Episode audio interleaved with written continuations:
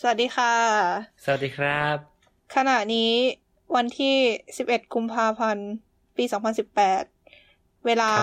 ตีสามสี่สิบห้า เวลาญี่ปุ่น เวลาเยอรมันนี่เท่าไหร่วะ อ่า ถึงทุ่มสี่สิบห้า โอเค ก็เป็นเวลาประมาณสองปีเนาะ หลังจากอืมเทปแรกสุดของเรา ซึ่งก็คือเทปที่ทุกคนกำลังจะได้ฟังต่อไปนี้นั่นเอง ครับ รู้สึกยังไงบ้างคะไบร์ทอ่า เวลาที่ยาวนาน พอมองย้อนกลับไปเนี่ย เราเราก็เห็นอะไรมาเยอะขึ้นเนอะเออ แล้วเราก็พบว่าเทปที่เราทำไปเนี่ยมันก็ อืม เรียกได้ว่าทำไมเศร้าจังวะเป็นความอัปยศครั้งหนึ่งในชีวิต คืองี้เว้ยเวอร์จุงบอกเว้ยาฮะกับคนฟังเลยนะ คือเหมือนกับว่าเทปแรกอะเป็นเทปเหมือนลองผิดลองถูกของพวกเราอะ ครับ ก็แบบคนพูดก็อาจจะแบบยังคิวไม่ค่อยเข้าที่บ้าง แล้วก็ใช่รูปแบบรายการต่างๆ เนี่ย ถ้าเกิดใครทุกคนคิดว่าคนที่ฟังเนี่ย น่าจะเคยฟังศาสตร์ผักเทปอื่นๆกันมาบ้างแล้ว ถ้ายังก็อยากให้ไปฟังก่อนอืมอืมจะพบว่ารูปแบบรายการของสลัดผักในปัจจุบันของเราเนี่ย มันต่างจากเทปแรกแบบสุดๆไปเลยอะใช่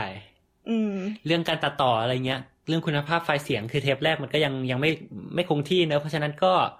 ในฐานะที่เราทั้งสองคนก็แบบเออทำมาตั้งแต่เทปแรกอะไรเงี้ยอืมเราก็เลยอยากบอกทุกคนว่า ถ้าเกิดคุณกำลังจะฟังเทปต่อไปนี้แล้วยังไม่เคยฟังเทปอื่น ไปฟังเทปอื่นก่อนนะครับ คือแบบถ้าเรียนตามไทม์ไลน์มันจะแบบประมาณว่าพอทำเทปแรกออกมาใช่ปะเราก็ได้รับ feedback เออมากมายจากคนรอบตัว ที่เราอืมไปบังคับให้เขาฟัง หลังจากนั้นเราก็เอา feedback มาปรับปรุง แล้วเราก็เลยกลายเป็นศาสตร์ผักในปัจจุบันเนี่ยแหละเออเพราะฉะนั้นเทปแรกเนี่ยมันก็เหมือนเป็นความทรงจำที่น่าคิดถึงเนาะแต่ในขณะเดียวกันมันก็คือเป็นความผิดพลาด บางอย่างที่ โอเค ถ้าเกิด ถ้าถ้าเกิดว่าแบบเราฟังดูดราม่าจังไม่คือแบบประมาณว่าเราจะเสียใจไงถ้าเกิดคนมาฟังเทปแรกเราไม่ฟังต่อ เพราะว่าคิดว่าเทปต่อไปใช่ใช่จะเป็นใช่เหมือนเทปแรกทั้งที่เราจริงมันไม่ใช่ไงเรามีดีกว่านั้นเยอะอะไรอย่างนี้เออปรากฏแย่กว่าโทษประมาณนั้นโทแหษละโทษโทษเอออ่านั่นแหละก็นั่นแหละฮะสำหรับใครที่มาฟัง เอ่อเทปนี้เป็นเทปแรกนะฮะ ผมความแนะนำด้วยความหวังดีจากพวกเราทั้งสองนะฮะคือไปฟังเทปอื่นก่อน แต่สำหรับใครที่ฟังเทปอื่นแล้วแล้วอยากมาแบบตามรอยประวัติศาสตร์ของสสลัดผักตั้งแต่เทปแรกนี้อยากก็มาเชิญขำฟังต่อไปได้นะฮะเออจะว่าไปเรายังไม่ได้แนะนำตัวเลยเนาะเอิงนะคะ โอเค อ่าไปครับ โอเคก็แค่นี้แหละ ก็สำหรับตอนนี้ถ้าคิดดีแล้วก็ไปฟังกันได้เลยฮะ เย้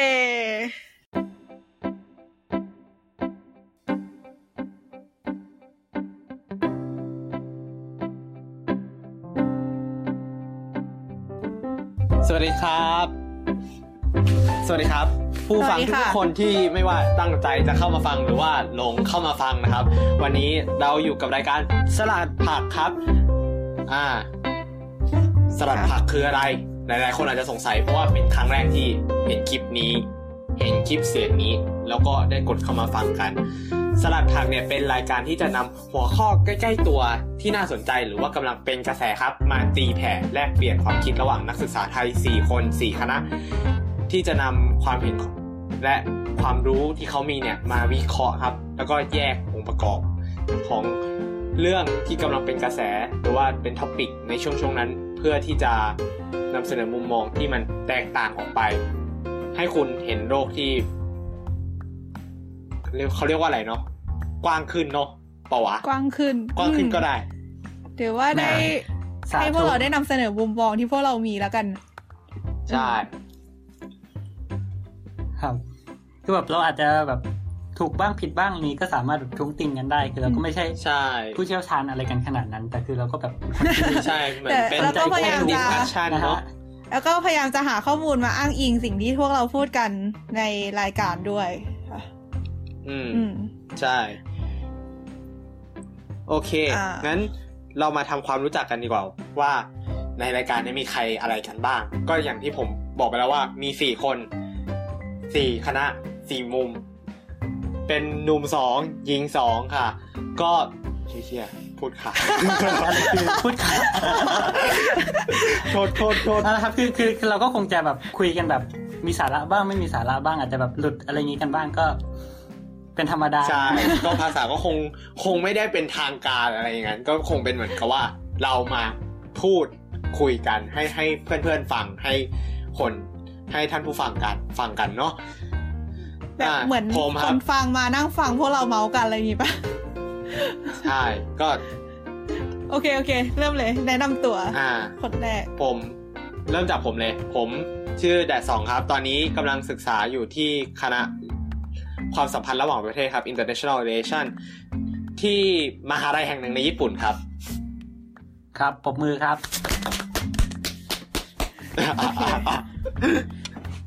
โอเค คนต่อไปครับครับ อ่าครับผมไปนะครับ ตอนนี้เรียนอยู่เยอรมันครับ คือควรจะได้เรียนวิศวะนะครับ แต่ว่าตอนนี้ยังหามหาลัยไม่ได้ก็อาจจะต้อง รอกันต่อไปนะฮะ เรียกว่าเป็น pre วิศวะนะ ต่อไปก็อ่าเราชื่อเอิร์กนะคะ ตอนนี้ก็เรียนอยู่ที่มหาลัยแห่งหนึ่งในญี่ปุ่น แต่คนละแห่งกับแดดสอง แล้วก็เรียนเคมีอยู่ค่ะอืมคนต่อไปก็ชื่อข้าวนะคะ ตอนนี้ก็อยู่ในประเทศไทย แล้วก็เรียนอะไรสักอย่างที่ไม่ซ้ำกับของคุณ ครับครับค่ะปรบมือครับปรบมือ โอเค ครับ และแน่นอนครับวันนี้ วันนี้เราเป็น grand opening ครับ เป็นเปิดสักราชเลย รายการเราครั้งแรก EP แรก ครับ เทปแรก เรียกได้ว่า น้ำตาที่ไหลครับ น้ำตาจีไหลครับ ทุกคนตื่นเต้นครับ ตื่นเต้นกันหมตื่ดนครับเต้นเรียมากว่า ค่ะ เราอาจจะพูดพูดรู้เรื่องบ้างพูดรู้เรื่องบ้างไม่รู้เรื่องบ้างใช่เมือใหม่กันนะฮะ ก็เหมือนแบบเวลาเราคุยกับเพื่อน มันก็ต้องมีเพื่อนที่พูดไม่รู้เรื่องบ้างอะเนาะอืมใช่ อันนี้เป็นการมองโลกในแง่ดีเราอืมอืมเราก็จะพยายามสื่อสารกับพวกท่านให้ดูเรื่องนะครับ ก็จะพยายามพูดจาภาษามนุษย์มากที่สุด อ่าครับครับงั้น อยากให้ท่านผู้ฟังเดากันครับ มีคิดคำตอบไว้ในใจเลยว่า วันเนี้ยเราจะมาพร้อมกับ EP อะไรเป็นเป็นหัวข้อใกล้ตัวมากๆเลยครับ ให้เวลาห้าวินาทีครับ มันจะเดาออกได้ยังไงวะสามสองหนึ่งหัวคือข้ถ้าอมีใกล้คนตัเดาวออกนี่แบบกราบอะจริง ๆ คือกราบเลยอะอืมอืมมันมันน่าจะเขียนอยู่ที่ชื่อคลิปแล้ว เออเออมันก็จริงเนาะเออลืมถ้าโอเคถ้าถ้าใครได้นะครับคือถ้าใครได้อ่านท่านชื่อท่านคลิปผู้ฟังที่ฟังอยู่ใช่นะครับก็น่าน่าครับถ้าเกิดน่าจะรู้แล้วละครับ ว่าเราจะคุยกันเรื่องอะไรใช่นะดังนั้นถ้าก็ถ้าได้โปรดอย่าใส่ใจสักนิดหนึ่งนะแบบว่าเออต่อจากชื่อรายการนิดนึง EP หนึ่งครับ แน่นอนฮะ ทำไมเราถึงเกลียดวันจันทร์นะครับปรบมือค่ะปรบมือ เล่นเล่นเองชงเองเล่นเองชมเองค่ะสุดยอด โอเค นี่ขำให้ โอเค ต่อเลยค่ะ ครับ แต่นิดนึงนิดนึง ผมว่าอันนี้เราควรจะพูดตรงนี้นิดนึง ว่าทำไมอยู่ดีๆ เราถึงมารวมตัวกันกลายเป็นสลัดผักได้ แล้วทำไมเราถึงเลือกชื่อรายการว่าสลัดผัก เอออืมเออ ให้ท่านผู้ชมเขาได้รู้นิดนึงที่มาที่ไปเรา อืมทำไมคะทำไมทำไมนะ มันลืมแล้วมันมันเริ่มมาจากคุณไบร์ทใช่ไหมคุณไบร์ทคุณไบร์ทเออ ใช่ครับ คุณไบร์ทแล้วก็กับคุณเอิร์กคุยกันใช่ค่ะ ว่าแบบเรามีไอเดียว่าแบบ เออเราอยากทำอะไรสักอย่างเราตอนอยากนั้นทำมันอะไรมีสัแค่กอนั้ย่านงจริงๆนะแบบอยากทำอะไรสักอย่าง อืม เราก็เลยมาคุยกัน ใช่ ก็ไปไปมามาก็ คุยกันก็แล้วก็ลขึ้งนมาตัวแบบได้นี้ว่าแหละอืมก็คุยกันว่าอยากได้ที่แลกเปลี่ยนความคิดเห็นแล้วก็ อยากให้มันไม่ใช่แค่เรากลุ่มคนที่ว่าเราคุยกันแต่อยากให้มันได้แบบเผยแพร่ออกไป แล้วก็เป็นเหมือนเวทีทางความคิดที่ให้ทุกคนที่เข้ามาฟังเราด้วยเนี่ย ได้แลกเปลี่ยนความคิดเห็นกัน ฟังฟังดูดีมากอะดีมากอ่าๆฟังดูมีหลังหลังมีแต่สาระมันเริ่มหลังหลังไม่นี่มัเรานเริ่แค่มอยากมาเมาส์กันหรือเปล่าแต่มันเริ่มมาจากทำอะไรสักอย่างนะคะอันอันนี้คือแบบทางเทคนิคไงครับ ทางแบบทางเทคนิคทางเทคนิคอ่าแต่เอาข้อหจน้าริงๆก็ใหม่คือความที่เป็นคนชอบเมาส์กันทั้งหมดทั้งมวลเราก็เลยแบบครับ ว่าน่าจะใช้ความรชอบคุยเรื่องแบบนี้กันเออเราก็เลยคิดว่าคุยกันอย่างเดียว มันก็รู้กันอยู่แค่นี้เนาะสี่คน เพราะฉะนั้นเราก็เอามาแปะให้ทุกคนได้ฟังกันบ้างดีกว่าเผื่อเราจะได้เจอคนที่มีความสนใจอยากคุยเรื่องแบบนี้กันอีกก็อาจจะได้มาแลกเปลี่ยนความคิดกันได้ ใช่อ่านะฮะอืมแล้วทีนี้ ไปมาทำไมยังถึไงงสสลัลัดดผักผักทำไมถึงสลัดผัก รู้สึกว่าจะได้คำว่าสลัดมาก่อนไหม หรอ แล้วก็ได้มาจากคำว่าสลัดโบไม่ใช่เหรอเว้ยอ๋อใช่ ตอนนั้นแหละอ๋อส่งคิดนี่ใช่ใช่ใช่ คือจริงๆ ผมเรียนความสัมพันธ์ระหว่างประเทศไง แล้วมันก็มีทฤษฎีนู่นนี่นั่น แล้วทฤษฎีหนึ่งในนั้นมันคือ pluralism แปลไทยมันน่าจะเป็นพหุนิยมอะแบบก็คืออเป็นความคิดที่ว่าในสังคมหนึ่งอะมันมีมันมีความคิดที่หลากหลายใช่ป่ะ ก็เลยอ่า เป็น plural ไง singular plural ก็แบบมีความคิดที่หลากหลาย มีความหลากหลายในสังคม เป็นกลุ่มคนต่างๆ ที่เหมือนรวมตัวกันตามความชอบของตัวเอง เราสี่คนเนี่ยก็มีวะมี variety ของคนสี่คนมีความหลากหลายก็คือเรียนคนละคนละคณะใช่ไหมคนละที่กัน เราก็คิดว่า background ของเราเนี่ยมันมันมี background ที่แชร์กัน เออ ต้องบอกก่อนว่าเรามาจากโรงเรียนมัธยมปลายเดียวกัน แต่ว่าเราอ่ากระจายใช่ตัวกันไปเรียนคนละที่ ตามใช่ความสนใจของเราเอง เพราะฉะนั้นเราก็จะมีพื้นฐานตอนเนี้ยมันก็เราก็เริ่มเรียนมหาลัยแล้วเราก็มีความรู้ที่เราได้รับเข้ามาแล้วก็มีความสนใจพื้นฐานของเราที่เนาะเรื่องคนละคณะความสนใจก็ต่างกันอยู่แล้วมันก็เลยเหมือนกับว่าเขานักนักทฤษฎีเขาก็เปรียบเทียบไอสังคม pluralism ตรงเนี้ยว่าเป็นสลัดโบว์ไงเหมือนเป็นสลัดผักที่มันมีผักหลายเป็นแบบชามสเข้าลัดมากองด้วยกันใช่เป็นชามสลัด เออเหมือนถ้าถ้าแบบของไทยก็แบบเป็นยำอะไรเงี้ยใช่ คือยำใหญ่ใส่มันสลัต่างดกันอยากแต่ว่ากินมันรวมมันรวมตัวกันมันอร่อยไงมันลงตัวพอดี เออ มันก็เลยเป็นที่มาของรายการสลัดผัก อืม ครับ อืม โอเคค่ะ อ่าถ้าอย่างนั้นเรามาต่อกันที่หัวข้อวันนี้เลยดีกว่า ใช่เราพูดพูดถึงที่มารายการเราไปแล้ว เพราะฉะนั้นเราเรามาเข้าเรื่องเลย ทำไมเราถึงเกลียดวันจันทร์หัวข้อเนี้ยฟังดูแล้วก็แบบเออว่ะแม่งดูเป็น cliché เนาะเป็นอะไรที่แบบ คนเราพูดกันบ่อย ๆ ว่าเออเกลียดวันจันทร์อืมเกลียดวันจันทร์ว่ะแต่ว่าใช่ใช่เราแบบว่าเห็นแบบเปิดเฟซวันสักวันอาทิตย์ก็จะเริ่มมีคนตั้ง status แล้วว่าวันจันทร์อีกแล้วอะไรเงี้ยเออใช่อืมคือแต่ทีเนี้ยพอเราเราเห็นตรงเนี้ยปุ๊บเราก็รู้สึกว่าเออว่ามันแม่งแม่งแม่งเป็นอะไรที่แบบ ทั่วไปอะเป็นเป็นอะไรที่เราบ่นกันทุกอาทิตย์แต่ว่าเราก็ไม่รู้สึกเบื่อเนาะเบื่อที่จะบ่นเออแล้วอืมเราก็เลยคิดมาว่า เราพวกเราเนี่ยก็คิดว่าแบบเออเราเราได้ได้ลองคิดลองลองวิเคราะห์อะไรจากตรงนี้จริง ๆ บ้างไหมว่าทำไมเราถึงบ่นได้ไม่เบื่อเลยว่าเฮ้ยแม่งวันจันทร์อีกแล้วอะอะงั้นผมถามก่อนเลยครับ ผมเชื่อว่า คนเราเนี่ยมันไม่ได้เกลียดวันจันทร์ไปทุกคนหรอก มันต้องมีแบบมุมมองที่แตกต่างกันเกี่ยวกับวันจันทร์ ผมถามเลยว่า เนี่ย ทุกคนเนี่ย มองมีมุมมองไงเกี่ยวกับวันจันทร์บ้าง อืม เริ่มจากใครดี อ่าครับ เริ่มจากเริ่มจากคุณไบร์ทก่อนแล้วกันเอ่อเรื่องวันจันทร์นี่เราเราจะใช้สรรพนามกันไงดีฮะเอาเป็นว่าเราคุยกันกันเองแล้วกัน อืมอืมแล้วก็อาจจะโยมไปคุยกับผู้ผู้ฟังบ้างอะไรอย่างอืนี้ มคือเราเนี่ย ถามว่าวันจันทร์ชอบไหม ก็ไม่ก็ เออคือเอาจริง ๆ คือไม่ได้แค่ไม่ชอบวันจันทร์คือไม่ชอบทุกวันที่ต้องตื่นเช้าอะไรอย่างเงี้ยซึ่งเออก็เป็นกันหมดไหมแต่อืมพอแบบมันพอมันเป็นอาจจะเป็นเย็นวันอาทิตย์เรื่งแล้วเราหยุดกันมานานหรือว่าอะไรก็แล้วเอแต่ออ่าใช่พอมันเป็นเย็นวันอาทิตย์แล้วมันรู้สึกรุนแรงใช่ไหมเหมือนมีอะไรมาแบบอืมขยายความ อืม เออ แล้วแล้วคุณเออคิดไง เราเหรอ คือ เอางี้ตอนมปลายอะ่ะ คือทุกทุกวันจันทร์ถึงสุดมันต้องตื่นเท่ากันใช่ป่ะ เออ คือคืออ่าเราก็เบื่อเหมือนกันแหละแบบเวลาเย็นวันอาทิตย์แล้วแบบวันจันทร์อีกแล้วอะไรเงี้ย เออ ทีเนี้ยอ่าคือคือที่บอกว่าตอนมปลายเพราะว่ารู้สึกว่าตอนมปลายมันน่าจะดีกว่า เพราะว่าตอนมหาลัยขึ้นมาแล้ว มันมีเงื่อนไขพิเศษทุกอย่างหนึ่งคือ วันจันทร์อะ มันดันเป็นวันเดียวที่เรียนเช้าคือเรียนคาบแรกอะ คือคือประเด็นคือเราไม่ชอบตื่นเช้าไงเราก็เลยยิ่งยิ่งเพิ่มความไม่ชอบวันจันทร์ขึ้นไปอีก แต่คือเอาจริงๆแค่แค่ตอนมปลายเราก็รู้สึกเบื่อพอถึงวันเย็นวันอาทิตย์แล้วแบบเอ้อพรุ่งนี้ต้องไปเรียนอีกแล้วเอ้ออะไรมาเนี้ยอืมอืมแค่นี้แหละ แล้วคุณข่าวอะของเราอะเรารู้สึกว่ามันขึ้นอยู่กับว่า วันจันทร์อะจะมีอะไรเพ ราะว่าเหมือนกับตอนมอต้นเนี้ยไปเข้าค่ายเล่นอย่างเงี้ยก็เสาร์วันนี้ก็ไม่มีอะไรทำวันจันทร์ก็ได้ไปเจอเพื่อนก็ได้ไปเข้าค่ายทำโจทย์ก็แบบมีความสุขก็ไม่ได้เบื่ออะไรแต่ว่าแบบพอมปลายเนี่ยพอเออก็เป็นมุมมองที่น่าสเอนใจอคือพอเย็นวันอาทิตย์ปอะคือคือดองงานเนี่ยเย็นวันอาที่นี้ก็เป็นวันปั่นงาน มันก็เลยครับมันก็เลยไม่ชอบวันจันทร์เพราะว่ามันต้องแบบนอนดึกเพราะว่างานไม่เสร็จเลยอือืมม อะแล้วแดดสองแต่อะ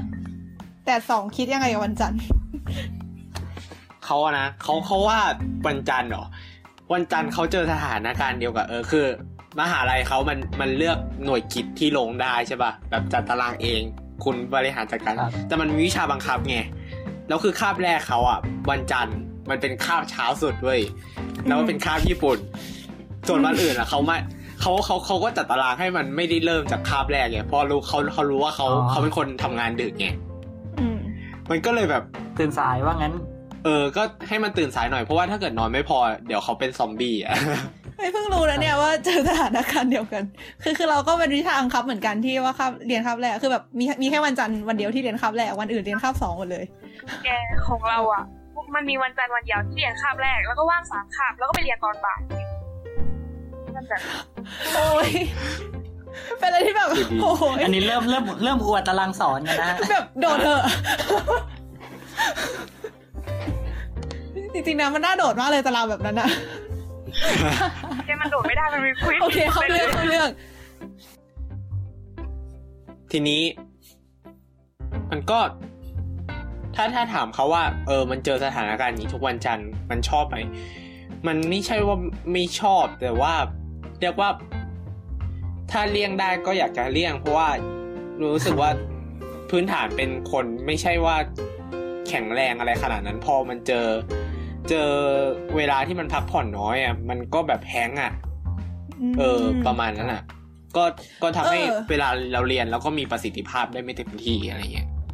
อืมแล้วก็มีอีกอย่างหนึ่งมันช่วงก่อนที่เราเข้ามาหาลัยอะ มันจะเป็นช่วงที่ปิดเทอมนานๆ ใช่ปะ ไอช่วงนั้นคือแบบทุกวันมันไม่ได้ทำอะไรเลยมันแบบอยู่บ้านตื่นมาก็เล่นคอมกินข้าว แบบปิดเทอมช่วงนั้นชีวิตขี้เกียจมากอะแต่ว่าถ้าเตือนทีเนี้ยใจครับคือคืองี้ช่วงนั้นอะมันเป็นช่วงที่เราลืมวันเวลาไปเลยอะแบบประมาณว่าเราไม่รู้ว่าวันนั้นวันอะไรเอออะใช่ใช่คือตื่นมาก็คือโอเคหนึ่งวัน เราเราไม่ได้สนใจจะดูปฏิทินว่าวันนั้นวันอะไร ก็คือเราก็จะไม่รู้ใช่ไหมว่าวันไหนวันจันทร์อันแห ละวันลืมคืนเป็นช่วงที่ว่างั้นเราไม่รู้สึกอะไรกับวันจันทร์เลยเอาอย่างเงี้ย เป็นช่วงลืมวันลืมคืนนะวันอะไรฉันก็ไม่รู้ เออ จะว่าไปมันจะรู้ว่าพรุ่งนี้วันจันทร์ก็ตอนเปิดเฟซอะคือแบบประมาณว่าวันนั้นก็จะไม่รู้ว่าวันนั้นเป็นวันอาทิตย์อะแต่พอเปิดเฟซแล้วมันเริ่มมี status เบื่อวันจันทร์ก็จะเพิ่งนึกขึ้นได้อ๋อพรุ่งนี้วันจันทร์นี่นะแล้วก็จะหัวเราะพรุ่งนี้ไม่ต้องไปทำอะไร หัวเราะชั่วร้ายมากนะผมผมนี่เป็นคนเดียวในนี้นะครับ ที่ไม่ได้รับปิดเทอมหกเดือนแบบเพื่อนๆ ตอนนี้ผมบอกเลยว่าผมเรียนจบปีหนึ่งแล้วนะครับ ก่อนแต่นั้นก็พื่อเป็นแค่อดีต นั่นก็เป็นแค่อดีตตอนนี้ก็กลับมาทรมานกับวันจันทร์เหมือนเดิมทรมานกว่าเดิมด้วย โอเคโอเค ต่อต่ออืมก็แต่ของอย่างอย่างพวกเราก็ยังโชคดีนะมีแบบปิดเทอมอะไรอย่างงี้อืมคนทำงานแล้วนี่เขาต้องแบบไม่มีปิดเทอม เจอลาก่อย เออเจอวันจันทร์อยู่ทุกอาทิตย์อะอืมนั่นสิ แล้วแล้วที่น่าสังเกตนะ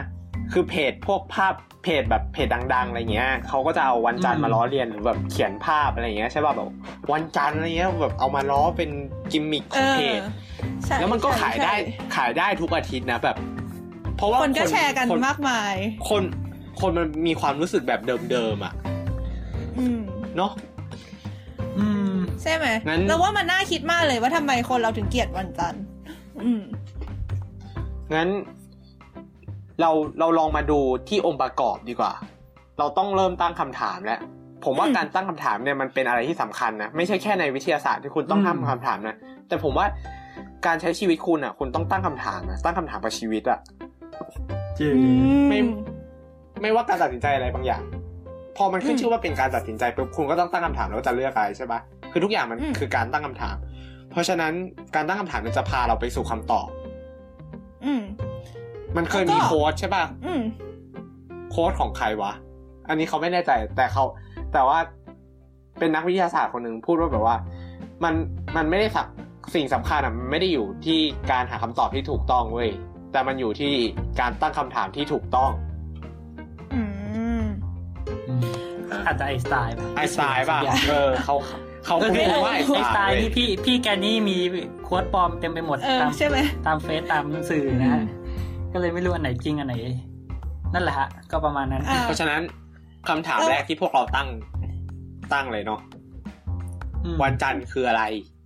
อืมบางทีเราก็รู้สึกนะว่าแบบอย่างอย่างสมมติว่าไอ้เรื่องการเกลียดวันจันทร์เนี่ยเราแบบอาจจะแบบมองมันเป็นเรื่องปกติไปแล้ว แต่ถ้าเกิดเรามาตั้งคำถามนิดนึงเราอาจจะเจออะไรที่สนใจ น่าสนใจมากกว่านั้นก็ได้อะไรเงี้ยหรืออย่างวันจันทร์คืออะไรเนี่ย วันจันทร์เป็นอะไรที่อยู่กับชีวิตเรามาตั้งแต่เกิดใช่ไหมเราเคยคิดกันไหมว่าวันจันทร์คืออะไรกันแน่อันก็เริ่มเริ่มจากอะไรดีคะแดดสองผมขอขอยกหัวข้อนี้ให้กับไบร์ทแล้วกันครับ อ่าฮะอะไรนะ ว่าวันจันทร์คืออะไรอ๋อวันวันจันทร์คือวันอะไรจันทร์มีมาตั้งแต่เมื่อไหร่ ครับ โอเค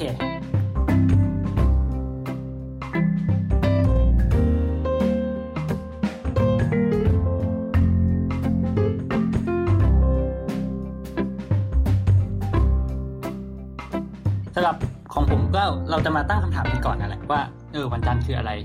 คราวเนี้ยเรานิยามวันวันหนึ่งเนี่ย เรานิยามได้กี่แบบบ้าง โอเค เราอาจจะบอกได้ว่ามันเป็นวันจันทร์ หรือว่ามันเป็นวันที่ 19 มกราเป็นวันแรม 15ค่ำเดือน 2 อะไรอย่างเงี้ยอืมซึ่งพอเราพูดถึงว่าวันจันทร์เนี่ยหรือวิธีการเรียกวันอะไรบางอย่าง เรากำลังพูดถึงวิธีที่คนเราเนี่ยใช้จัดการกับเวลาประมาณนั้น ซึ่งอย่างวันจันทร์เนี่ย มันก็เป็นหนึ่งในวันทั้งเจ็ดของสัปดาห์ ซึ่งก่อนที่เราจะมารู้จักเนี่ยว่าวันจันทร์คืออะไรเราต้องเข้าใจก่อนว่าไอสัปดาห์เนี่ย ที่วันจันทร์เป็นส่วนหนึ่งของมันเนี่ย มันมันมาจากไหนมันคืออะไรมที่ผ่านมาเนี่ย เราเออพวกเราก็แบบคุ้นกันใช่ไหมว่าหนึ่งสัปดาห์ต้องมีเจ็ดวันเออเราก็จะมีร้องเพลงอะไรตามอนุบาลเลยก็แล้ว แต่ว่าโอเควันมันจะสีเหลือง เออ เออก็จริงจริงๆเรื่องสีนี่ก็น่าสนใจเพราะว่ามันมันมามันมาจากไหนใช่ไหม เออ เออแล้วแล้วไอ้ไอ้พวกสีนี่มันมันเป็นเหมือนกันทั้งโลกไหมอะหรือมันเป็นแค่ที่ไทย ไม่เหมือน ไม่เหมือนนะ คือเราเราเข้าใจว่าสีของเมืองไทยอะ คือคืออย่างแบบสมัยก่อนๆอะไรเงี้ย ที่แบบเรามีธรรมเนียมโบราณในราชสำนักอะไรเงี้ย คนไทยเราที่เป็นแบบเป็นข้ารับใช้เป็นอะไรเงี้ยจะเปลี่ยนสีผ้านุ่งตามวัน อ่า เคยอ่านมาเหมือนกัน อืมซึ่งไม่เกี่ยวกับเรื่องนี้เท่าไหร่ อืม เข้าเมื่อกี้ จะบอกอะไรนะไม่ไม่เข้าแค่จะบอกว่า รู้สึกเหมือนเท่าที่อ่านมาไอ้สีประจำวันของไทยอะไม่เหมือนกับสีสีวันจันทร์สีเหลืองวันอังคารสีชมพูที่เราท่องๆกันอะอืมอืม เออ คุ้นๆเหมือนกันแล้วต่างประเทศนี่เขามีสีสีตามวันไหมอันนี้ใครรู้มั้งอันนี้แอบนอกสคริปต์แล้วเนี่ยไม่มีใครถามมาเรื่องนี้อืมไม่แน่ใจ ไม่เอแน่อไม่เป็นไรงั้นงั้นไว้ก่อนละกัน โอเค โอเค คราวนี้เนี่ยโอเคถามว่าไอ้การแบ่งสัปดาห์หนึ่งเป็นเจ็ดวันเนี่ยมันมาจากไหน ที่เราไปอ่านมานะ คือที่มีการย้อนกลับไปได้มากที่สุดเนี่ยก็จะมีคนอยู่สองชนชาติที่แบ่งประมาณเนี้ยว่า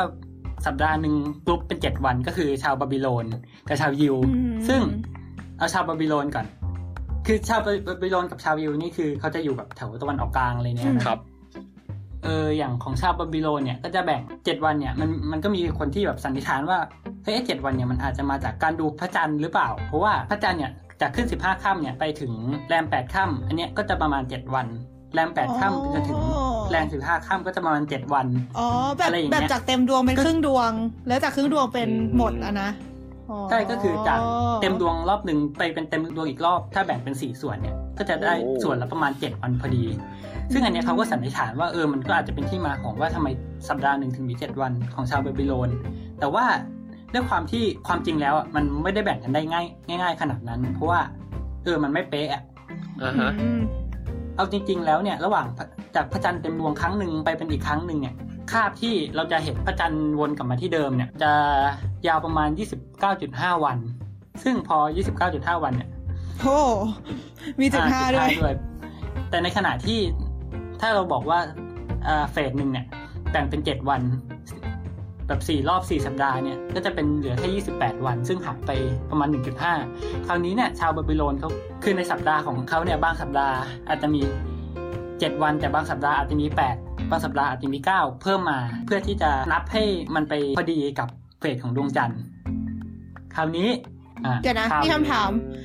แล้วแล้วนี่คือเขาไปรู้ได้ไงว่าไอคนบาบิโลนเนี่ยมัน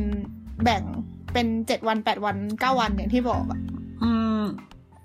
ตัวหลักฐานนี่ไม่แน่ใจแต่คิดว่ามันมันน่าจะมี record พอสมควร เพราะว่าชาวบาบิโลนนี่แบบประมาณปฏิทินของชาวบาบิโลนเนี่ยเหรอาใช่ใช่อ๋ออ๋อไอโอเคต่อเลย ส่วนอะอันนี้คือชาวบาบิโลนส่วนอีก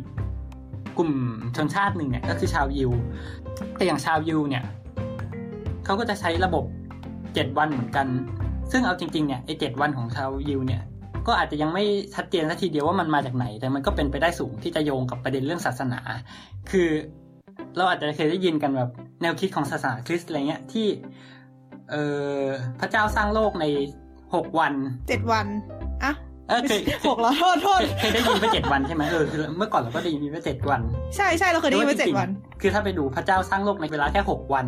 ในขณะที่วันที่เจ็ดเนี่ย เป็นวันที่พระเจ้าพักผ่อนอะไรเงี้ย มันก็เลยกลายเป็นเหมือนวันศักดิ์สิทธิ์แล้วก็ใช่เป็นวันที่คนพักผ่อนด้วยเอออย่างงี้ป่ะใช่โอ้เฮ้ย ไม่เคยรู้มาก่อน อย่างในบัญญัติสิบประการของศาสนายูดายเนี่ยของชาวยิว ซึ่งกลับต่อมาเป็นของศาสนาคริสต์เนี่ย มันก็จะมีข้อบัญญัติข้อบัญญัติหนึ่งเกี่ยวกับวันสะบาโต ซึ่งไอ้วันสะบาโตเนี่ยคือวันที่เจ็ดของสัปดาห์ ซึ่งซึ่งในกรณีตามปฏิทินสมัยนั้นอะมันคือวันเสาร์ ในวันวันนั้นอะชาวยิวเนี่ยเขาจะแบบสวดมนต์จะทำอะไรอย่างเดียว จะไม่ทำงานจะหยุดอยู่บ้านอะไรอย่างเงี้ย มันก็เป็นไปได้ว่าไอ้ระบบเจ็ดวันคืเนี่อคือมัาจยังไงเกิดนะมาคือ คือไอการที่เขารู้ว่ามันเทียบกับวันปัจจุบันเป็นวันเสาร์นี่คือเหมือนกันคือดูจากชื่อเรียกก่อนหรือว่ายังไงทำไมเขาถึงเทียบกันได้อะมันคือวันที่เจ็ดอะวันที่เจ็ดของสัปดาห์มันจะเป็นวันสบาโต วันแรกคือวันอาทิตย์ใช่ไหมล่ะ อ่า ไม่ไม่เรากำลังหมายความว่าเราเรารู้ได้ไงว่าตอนนั้นอะคือสมมติว่าสมัยก่อนเขาอาจจะเรียกเป็นวันวัน A วัน B อะไรประมาณนี้ใช่ไหม แล้วเราดูได้ไงว่าวัน A ของเขาหมายถึงวันจันทร์ของเราอะไรมาเนี้ยหรือแบบชื่อเรียกมันมันมันเกี่ยวข้องกัน ก็เลยรู้ว่ามันสื่อถึงการอะไรอย่างนี้อืมอันนั้นนี่คือที่เขาอ่านมานะเขาเขาเขาบอกว่าคือตามบัญญัติมันคือ วันที่เจ็ดของสัปดาห์คือวันสะบาโตใช่ปะอืม ทีนี้ในปฏิทินเกรกอเรียนอะ วันแรกของสัปดาห์มันเป็น Sunday ไงอืมเข้าใจปะมันก็เลยเป็นพอมันนับไปอะ Sunday เป็นวันที่หนึ่งใช่ปะสุดท้ายพอมันเป็นวันที่เจ็ดมันคือ Saturday มันคือเอามาเทียบทีหลังอะอ๋อคือเราแค่เหมือนไปกำหนดชื่อทับมันทีหลังว่ามันคือวันเสาร์วันอาทิตย์อะไรเงี้ยอ๋อก็คือบอกว่าเก่งไงเขา อืมซึ่งธรรมเนียมเนี้ยมันยังอยู่ เอ่อก่อนเอาก่อนเลย ถามว่าปัจจุบันเนี่ยคนยิวที่นับถือศาสนายูไดเนี่ยก็ยังปฏิบัติพิธีกรรมนี้อยู่วันเสาร์เขาก็จะเป็นยังเป็นวันหยุดอยู่อะไรอย่างเงี้ยอ๋อคราวนี้เนี่ยสุดท้ายไอ้วันสะบาโตของศาสนายูไดเนี่ยมันพัฒนามาเป็นวันที่คน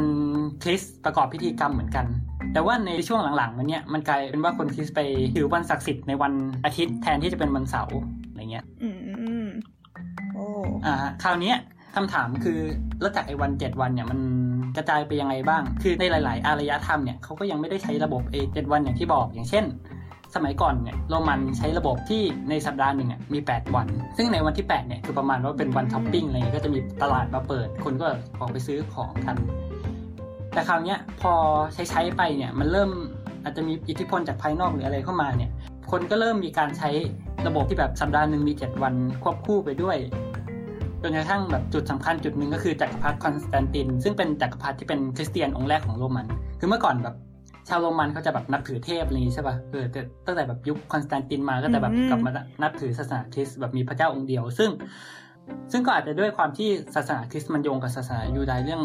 ระบบวันเจ็ดวันเนี่ย มันทำให้สุดท้ายเนี่ยคอนสแตนตินประกาศให้การที่สัปดาห์หนึ่งมี 7 วันอะเป็นระบบ official ของอาณาจักรโรมัน ซึ่งด้วยความที่อาณาจักรโรมันแบบเป็นอืมอาณาจักรที่ใหญ่แล้วก็แบบมีเอ่ออิทธิพลมีอิทธิพลมากมายมากอะไรเงี้ยมันก็ทำให้ไอ้ระบบวันเจ็ดวันเนี่ยมันกระจายไปในหลาย ๆอารยธรรม จนสุดท้ายก็แบบกลายเป็นระบบหลักของโลกในปัจจุบันประมาณนี้อืมคราวนี้เนี่ย อันนี้เป็นเกร็ดเล็กน้อย อันนี้เป็นการมองส่วนตัวนะว่า เออความความจริงเนี่ยไอ้เรื่องระบบวันเนี่ยมันไม่ใช่แค่โอเค คุณจะเข้าโบสถ์วันไหนหรือคุณจะทำงานวันไหนอะไรเงี้ย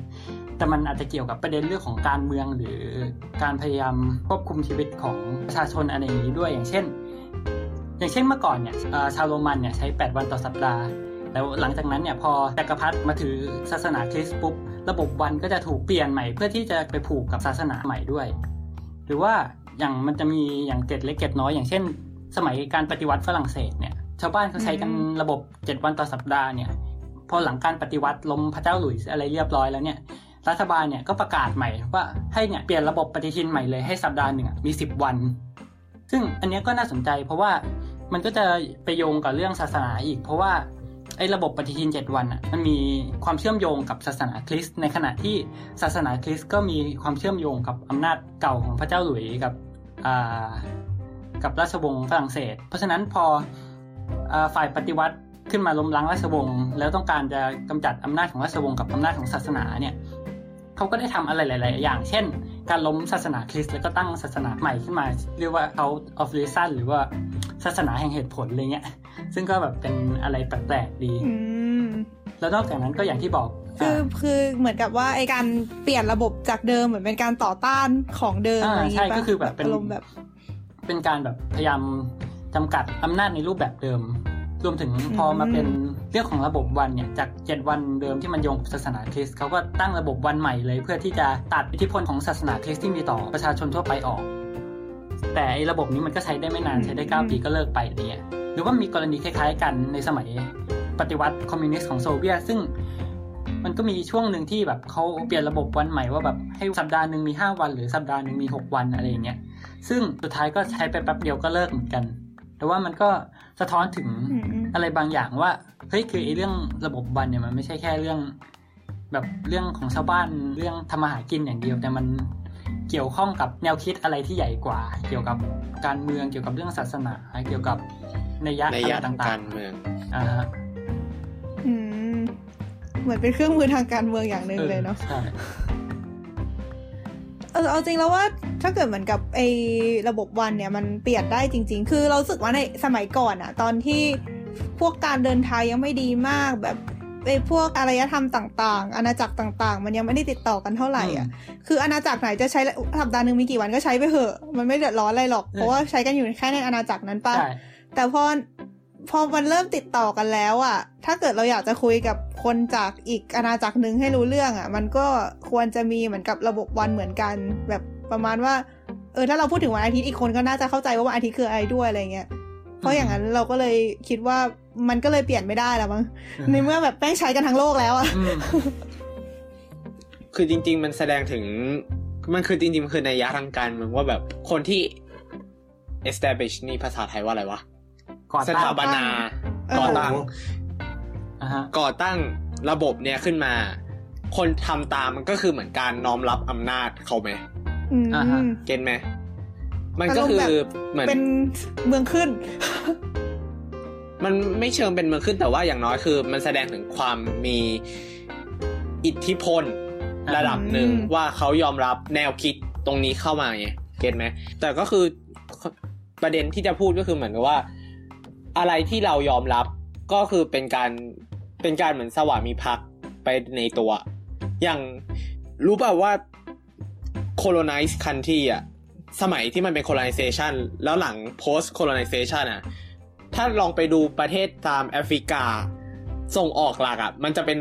ส่งออกหลักแบบแปลกๆ แบบว่า ถ้าเกิดคนไม่ซื้อคุณประเทศคุณก็ตายอย่างเงี้ยอย่างกาแฟเอยกล้วยเอยอะไรเงี้ย ที่มันเป็น agriculture product อะรู้เปล่าว่ามันเกิดจากอะไร ก็คือเหมือนประมาณว่าประเทศที่เป็นคนควบคุมเขาสั่งมาอะไรอย่างงี้ป่ะ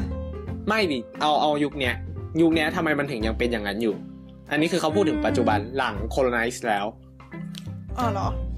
ประเทศที่เคยโดนไม่รู้อะปกครองเป็นอาณานิคมเขาอะที่มันเป็นอย่างเงี้ยมันก็คล้ายๆกับที่เอิร์กพูด คือมันเป็นผลมาตั้งแต่ช่วงนั้นว่าประเทศที่เขาเข้าไปล่าอาณานิคมตรงนั้นเขาต้องการผลผลิตตรงเนี้ยเขาก็สั่งให้ทำตรงนี้เลย ซึ่งในความเป็นจริงอะมันไม่ใช่ไงมันก็เลยส่งผลให้ปัจจุบันเนี้ยถ้าเราไปดูตารางการส่งออก มันจะแบบบางประเทศมันจะแปลกๆแบบว่าเฮ้ยคุณอยู่อยู่ด้วยการส่งออกอันนี้จริงเหรอ มันแลดูไม่มีความมั่นคงเลยนะ มันเป็นเพราะว่าเราไปยอมรับอำนาจเขาแล้วเราตามเขามาตลอดแล้วหลังๆ มันกลายเป็นอะไรที่แบบว่า เราต้องพึ่งพาตรงนั้นไปแล้ว เพราะว่าเราเคยชินกับการส่งออกตรงนั้นไปแล้วอะเก็ตไหมอ๋อคือเหมือนคือเหมือนกับแต่ก่อน มันโดนบังคับมาก็จริง แต่พอทำมาเรื่อยๆ แล้วมันทำแล้วอยู่ได้เขาเลยไม่ได้เปลี่ยนอะไรอะไรอย่างงี้ป่ะใช่ อืมก็แบบเป็นไร่กาแฟทั้งภูเขาแล้วจะเพราะบางทีมันอาจจะไม่คุ้มอะไรอย่างงี้ป่ะกลับมาอะไรอย่างงี้มันก็ไม่ทันแล้วอะไรอย่างงี้ป่ะอืมอืมอืมน่าสนใจ โอเคกลับมากลับมากลับมากลับมา รู้สึกว่าเกิดเรื่องแบบนี้ขึ้นบ่อยมากเวลาคุยกัน เออ ต้องทำตัวให้ชินเข้าไว้ มาต่อไงต่อไป ถึงไหนแล้ว นั่นสิ เดี๋ยวนะถึงเรื่องวันจันทร์เดี๋ยวนะแม่งระบุวันเจ็ดวันคือการยอมรับนัยยะทางการเมือง โอเค ตัดตรงนั้นมาก่อน เรามาคุยกันเล็กน้อยเรื่องเกร็ดว่าไอชื่อวันแต่ละวันเนี่ยมันมาจากไหน อ่า เราเรามาดูชื่อวันภาษาอังกฤษกันก่อน มันจะมีวันอาทิตย์กับวันจันทร์ ก็คือ Sunday กับ Monday อันเนี้ยมีความหมายตรงๆเลยแปลว่า วันของอืมพระอาทิตย์กับวันของพระจันทร์ซันกับมูนส่วนวันอื่นๆ เนี่ย มันจะตั้งตามชื่อของนอเทสพป่ะประกอบนำของพวกรู้แค่พกวันอาอ่าวันพฤหัสใช่เป็นทออะวันอื่นนี่ไม่รู้แล้วอ่าเออใช่ แสดงความเป็นแฟนเกิร์ลเวนสเดย์เนี่ยวันพุธนี่ก็มาจากโอดินมันอะไรโอดินเงี้ยยังไงวะ ถูกปะวะถูอยากรู้ว่ามันคือมันเป็นคำอื่นหรือเปล่าหรือว่ามันไม่ใช่ แบบมันมันถึงเป็นเวนสเดย์เดี๋ยวจะเอาทุกวันพูดเลยมาไหมก่อนละกันแล้วแล้วเดี๋ยวค่อยค่อยแปะอ้างอิงก็ได้ อยากรู้ เดี๋ยวเดี๋ยวเดี๋ยวเดี๋ยวมันอยู่ไหนก็ไม่รู้อ้าวไหนวะอันนี้อ้างอิง Oxford Dictionary นะเขาบอกว่าอ่าฮะ Our names for days of the week are based on the translation of Latin terms ม ก็คือ ชื่อวันในสัปดาห์เนี่ยมันมาจากการแปลจากภาษาลาติน ซึ่งวันในสมัยก่อนในโรมโบราณเนี่ยเขาตั้งชื่อตามดาวเคราะห์ซึ่งในเวลานั้นน่ะ ดวงจันทร์กับพระอาทิตย์ถูก consider ว่าเป็นดาวเคราะห์อืมอ่า Oxford Dictionary เขียนไว้อย่างนี้ อืม อ่าใช่ อืมจะว่าไปแบบคนไทยเราก็ตั้งตามชื่อดาวไหม ใช่อะอันอันเนี้ยจะได้เห็นแบบแหล่งชัดๆว่าชื่อของภาษาไทยมันมาจากไหน แต่ว่ามันจะมีความเชื่อมโยงกันอยู่ อย่างที่เราเมนชั่นไปอะว่าชื่อวันของภาษาอังกฤษอะมันตั้งตามเทพนอส ซึ่งความจริงอะเทพนอสมันเป็นกลุ่มวัฒนธรรมเดียวกับเทพโรมันเทพกรีกแล้วคราวเนี้ยไอเทพโรมันเทพกรีกมันก็เป็นกลุ่มวัฒนธรรมเดียวกับเทพของอินเดียเหมือนกันอืมซึ่งไอเราเราก็รับเทพอินเดียมาอีกทีอะไรเงี้ย เพราะฉะนั้นเนี่ยมันก็จะมีความเชื่อมโยงกันอยู่ ในขณะที่ถ้าเราไปดูพวกชื่อวันในภาษากลุ่มโรมันอย่างสเปน หรือว่าอิตาเลียน หรือว่าฝรั่งเศสอะไรเงี้ย มันก็จะมีคำที่แปลว่าดวงจันทร์เหมือนกัน เช่นเดียวกับที่เราเรียกกันว่าวันจันทร์อะไรอย่างนี้ ก็คือสรุปไอชื่อเรียกวันพวกนี้ มันก็อาจจะเกิดมาจากต้นกำเนิดเดียวกันก็ได้ หรือไม่ก็ เพราะว่าต้นกำเนิดของวันพวกนี้มันมาจากแหล่งเดียวกัน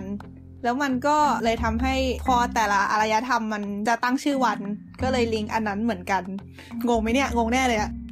เข้าเข้าใจเข้าใจแต่อาอาจจะใช่แต่เอาจริง ๆ คือ เรายังตอนนี้ยังหาไม่เจอว่าจริงๆไอ้วันจันทร์วันอังคารน่ะมันเข้ามาในเมืองไทยจริง ๆ ตอนไหน เพราะว่าอย่างที่เล่าไปมันเป็น concept คนไทยมันจะเป็นแบบแรมหนึ่งค่ใช่ คือถ้าอย่างสมมุติเราพูดถึงเดือนเนี่ยไอเดือน 12 เดือน มกรากุมภามีนาเนี่ย มันก็เป็นคำที่แบบบัญญัติมาแค่ร้อยกว่าปีก่อนอะไรเงี้ย ตอนที่เรารับเดือนมาจากฝรั่งำอืมแต่สำหรับวันแต่ละวันเนี่ยอันนี้ยังไม่แน่ใจอืมถ้างั้นก็ถ้าเกิดเจออะไรเพิ่มเติมแล้วเราค่อยไปแปะไว้แล้วกันเนาะอ่าฮะโอเค ต่อด้วยอะไรดี นี่คือที่ที่ที่ใบเตรียมมานี่คือหมดหรือยัง อะต่อก็ได้หืมเดี๋ยวมีเรื่องอะไรอีก อ๋อใช่ ตอนนี้เราพูดถึงประวัติศาสตร์ที่แบบเป็นยุคเก่าไปแล้วใช่ไหมอ่าคราวนี้เราจะมาดูกันต่อว่า โอเค แล้วไอ้วันจันทร์เนี่ย มันกลายมาเป็นวันแรกของการทำงานได้ยังไงอ่าคราวนี้เราก็ต้องย้อนกลับไปดูว่า ในช่วงยุคก่อนๆเนี่ยไอการแบ่งวันเนี่ยส่วนใหญ่มันเป็นเรื่องเรื่องศาสนาอะไรเงี้ยว่าอืมโอเค เราจะต้องเข้าโบสถ์วันนั้นวันนี้แต่สุดท้ายพอออกมาเราก็เออเราก็มาทำเกษตรกรรมมาอะไรเหมือนเดิม ซึ่งการที่ ระบบวันอะมันมามีผลต่อการทำงานของเราจริงๆอะมันน่าจะเริ่มมาตั้งแต่ช่วงการปฏิวัติอุตสาหกรรม เพราะว่าคนเนี่ยจากการทำไร่ไถนาที่แบบไม่ต้องดูวันดูคืนก็ได้ว่าแบบมันจะจันทร์อังคารพุธมันก็ทำไร่ได้เหมือนกันอะไรเงี้ยแต่พอเราเข้ามาทำงานในระบบในโรงงานก็จะต้องเริ่มมีกฎมีระเบียบอะไรของมัน ซึ่งอืมในช่วงปฏิวัติอุตสาหกรรมแรกๆเนี่ย คนเราจะทำงานประมาณ 6 วันต่อสัปดาห์ ก็คือ โรงงานอะไรพวกนี้ก็จะหยุดกันวันอาทิตย์ เพราะว่าเป็นวันเป็นวันศักดิ์สิทธิ์ของศาสนาคริสต์ว่าคนจะแบบไปเข้าโบสถ์กันอะไรเงี้ยแต่คราวนี้มันก็จะเริ่มในในช่วงแรก ๆ เนี่ยมันก็จะมีเรื่องการพยายามเพิ่มผลผลิตหรือกำลังการผลิตอะไรเงี้ยเพราะฉะนั้นพวกคนงานอะไรก็จะแบบถูกกดขี่แบบทำงานหกวันต่อสัปดาห์สิบบวกบวกชั่วโมงต่อวันอะไรเงี้ยคือ การทำงานแบบแปดชั่วโมงต่อวัน ในในช่วงปัจจุบันเนี่ยคือลดลงมาเรื่อยๆ แล้วอืมในช่วงแรก ๆ เนี่ย อาจจะแบบมากกว่า 10 ชั่วโมงต่อวัน 15 ชั่วโมงต่อวันอะไรอย่างเงี้ยจนกระทั่งที่เวลาผ่านไปเรื่อยๆ สังคมมีการเปลี่ยนแปลง แล้วมันเริ่มมีประเด็นเรื่องสิทธิพลเมืองหรืออะไรเข้ามาเนี่ยจำนวนเวลาการทำงานต่อวันมันก็ลดลงเรื่อยๆ อย่างเช่นในปี 1908 เนี่ยเอ่อมีโรงงาน New England Cotton Mill ก็เหมือนเป็นโรงงานแรกที่ เริ่มนำระบบการทำงานแบบเท่าวันต่อสัปดาห์มาใช้ คุณคุ้นๆเหมือนเคยเจอในในวิชาประวัติศาสตร์เนี่ยไม่รู้ดิโอเคโทษโทษซึ่ง5วันเนี้ก็คือ5วันแบบที่เรารู้จักกันก็คือจันทร์ถึงศุกร์อืมมันก็จะมีวันหยุดวันเสาร์อาทิตย์ วันอาทิตย์เนี่ยหยุดตามศาสนาคริสต์อย่างที่บอกคือเข้าโบสถ์ในขณะที่วันเสาร์เนี่ยหยุดตามศาสนายิว คือในบริษัทเนี่ยมันมีคนงานที่แบบเป็นชาวยิวอยู่ แล้วชาวยิวเนี่ยจะทำอ่าจะหยุดทำงานในวันเสาร์คือเป็นวันศาสนา เรื่องวันสะบาโตที่เราเล่าไปแล้วอืมเพราะฉะนั้นเนี่ยหืมคนยิวหยุดวันเสาร์คนคริสต์หยุดวันอาทิตย์ มันก็เลยกลายเป็นว่าวันเสาร์กับวันอาทิตย์กลายเป็นวันหยุดขึ้นมา แล้วคราวนี้มันก็เริ่มมีการแพร่กระจายไปเรื่อยๆ อย่างเช่นในปี 1926 เนี่ย บริษัทรถของเฮนรี่ฟอร์ดเออแบบรถฟอร์ดเนี่ยนะก็เป็นโรงงานหนึ่งในโรงงานแรก ๆ ที่ให้มีวันหยุดในวันเสาร์วันอาทิตย์ โดยที่ไม่มีการลดค่าแรง ประมาณนี้อืมเพราะฉะนั้นเนี่ยหลังจากยุคช่วงนั้นมาไอ้ระบบการหยุดทำงานวันเสาร์วันอาทิตย์เนี่ยมันก็เลยกลายเป็นระบบที่เริ่มแพร่กระจายไปทั่วโลก คือในบางบางวัฒนธรรมอย่างเช่น ในพวกประเทศอาหรับอะไรเงี้ยก็อาจจะยังมีการหยุดตามวัฒนธรรมของตัวเองบ้าง แต่ว่าโดยส่วนใหญ่เนี่ยเขาก็จะหยุดกันวันเสาร์วันอาทิตย์ใช่ปะเอออืมไม่พูดอะไรกันหน่อยเหรออืมก็ เรากำลังตั้งใจฟังไงแหมเอาจริงครับเหมือนกับในยุคนี้มันก็ไม่ใช่ว่าทุกอันจะหยุดเสาร์อาทิตย์เนาะเหมือนกับมันก็แล้วแต่ลักษณะงานอะไรพวกนี้ด้วย คืออย่างเคยเคยเจอแบบบริษัทที่ประมาณว่าหยุดวันอาทิตย์วันเดียวอะไรอย่างนี้เหมือนกัน แบบทำงานหกวันอะเออเออเออแล้วก็ไอ้พวกอาชีพเหมือนเหมือนเมื่อร้อยกว่าปีก่อนเลยนะเอออาชีพอย่างแบบหมอหรือแบบพนักงานที่แบบเป็นงานบริการ บางทีเราว่าก็ไม่น่าได้หยุดเสาร์อาทิตย์นะเอองั้นถ้างั้นคนเป็นหมอก็น่าจะไม่บ่นป่ะแบบพรุ่งนี้วันจันทร์อะไรเงี้ยแบบเป็นการสมมติถ้าหยุดวันจันทร์อังคารก็จะบ่นเป็นพรุ่งนี้วันพุธแทนอะไรอย่างงี้ป่ะ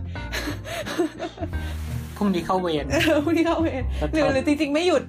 จริงๆไม่ได้หยุดเลย เป็นไงคะเข้าอนาคต โอเค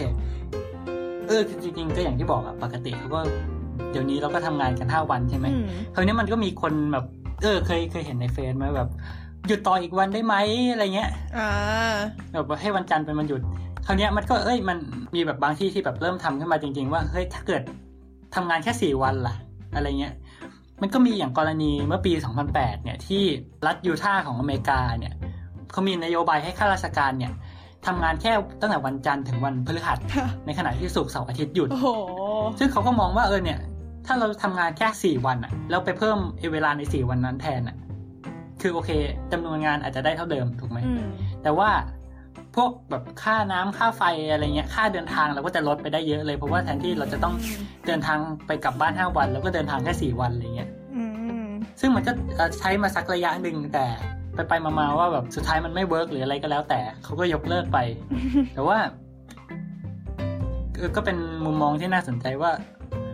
ในอนาคตเออมันก็อาจจะเป็นไปได้ว่าถ้าเกิด มีการมีประเด็นเรื่องแบบสิทธิพลเมืองเรื่องแบบ คนงานออกมาถ้าเกิดมันมีประเด็นเรียกร้องอะไรงานมากเยไปเออ มากกว่านี้ มันก็อาจจะเป็นไปได้หรือเปล่าที่แบบเวลางานเราจะลดลงไปอีกกว่านี้เราว่าเป็นสี่วันนะอะไรเงี้ยเพราะว่ามันก็ลดมาตลอดอะฮะเราว่านะเหมือนกับถ้าเกิดว่า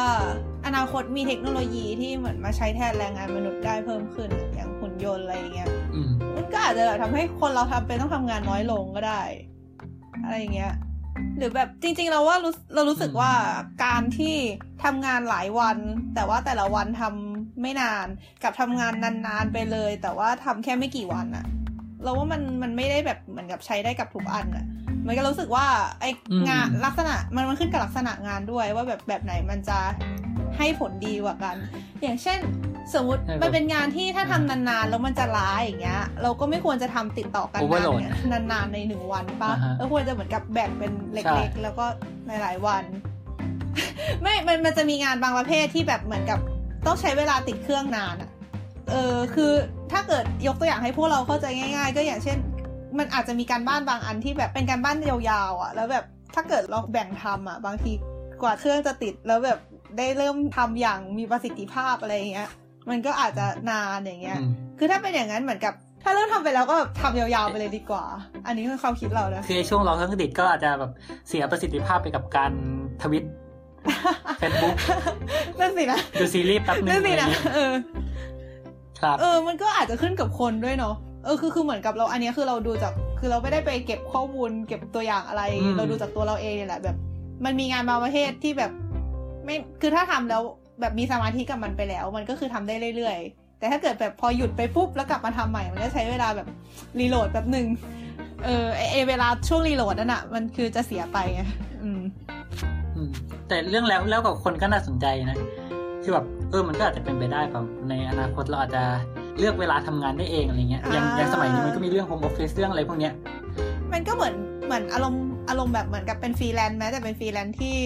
ที่อืมที่ที่ขึ้นกับบริษัทอะที่มีความมั่นคง เออ ดูเป็นอะไรที่เออ perfect ดีเนาะเป็นอะไรที่มีความมั่นคง อืมไงต่อ อืม ก็ประมาณนี้แหละฮะอืม อันนี้คือส่วนของไบร์ทใช่ไหม ใช่ครับ โอเค เฮ้ย มันแบบน่าสนใจอะ รู้สึก เออ ดีดี รู้สึกดีที่พวกเราไม่ spoil กันแล้วกันก่อน เพราะว่า เออ รู้สึกดี มัน มัน มันน่าสนใจมาก อ่าครับเออมีใคร comment อะไรไหม กว่าจะมีวันจันทร์มาให้เราเกลียดได้นะฮะ ผ่านมายาวไกล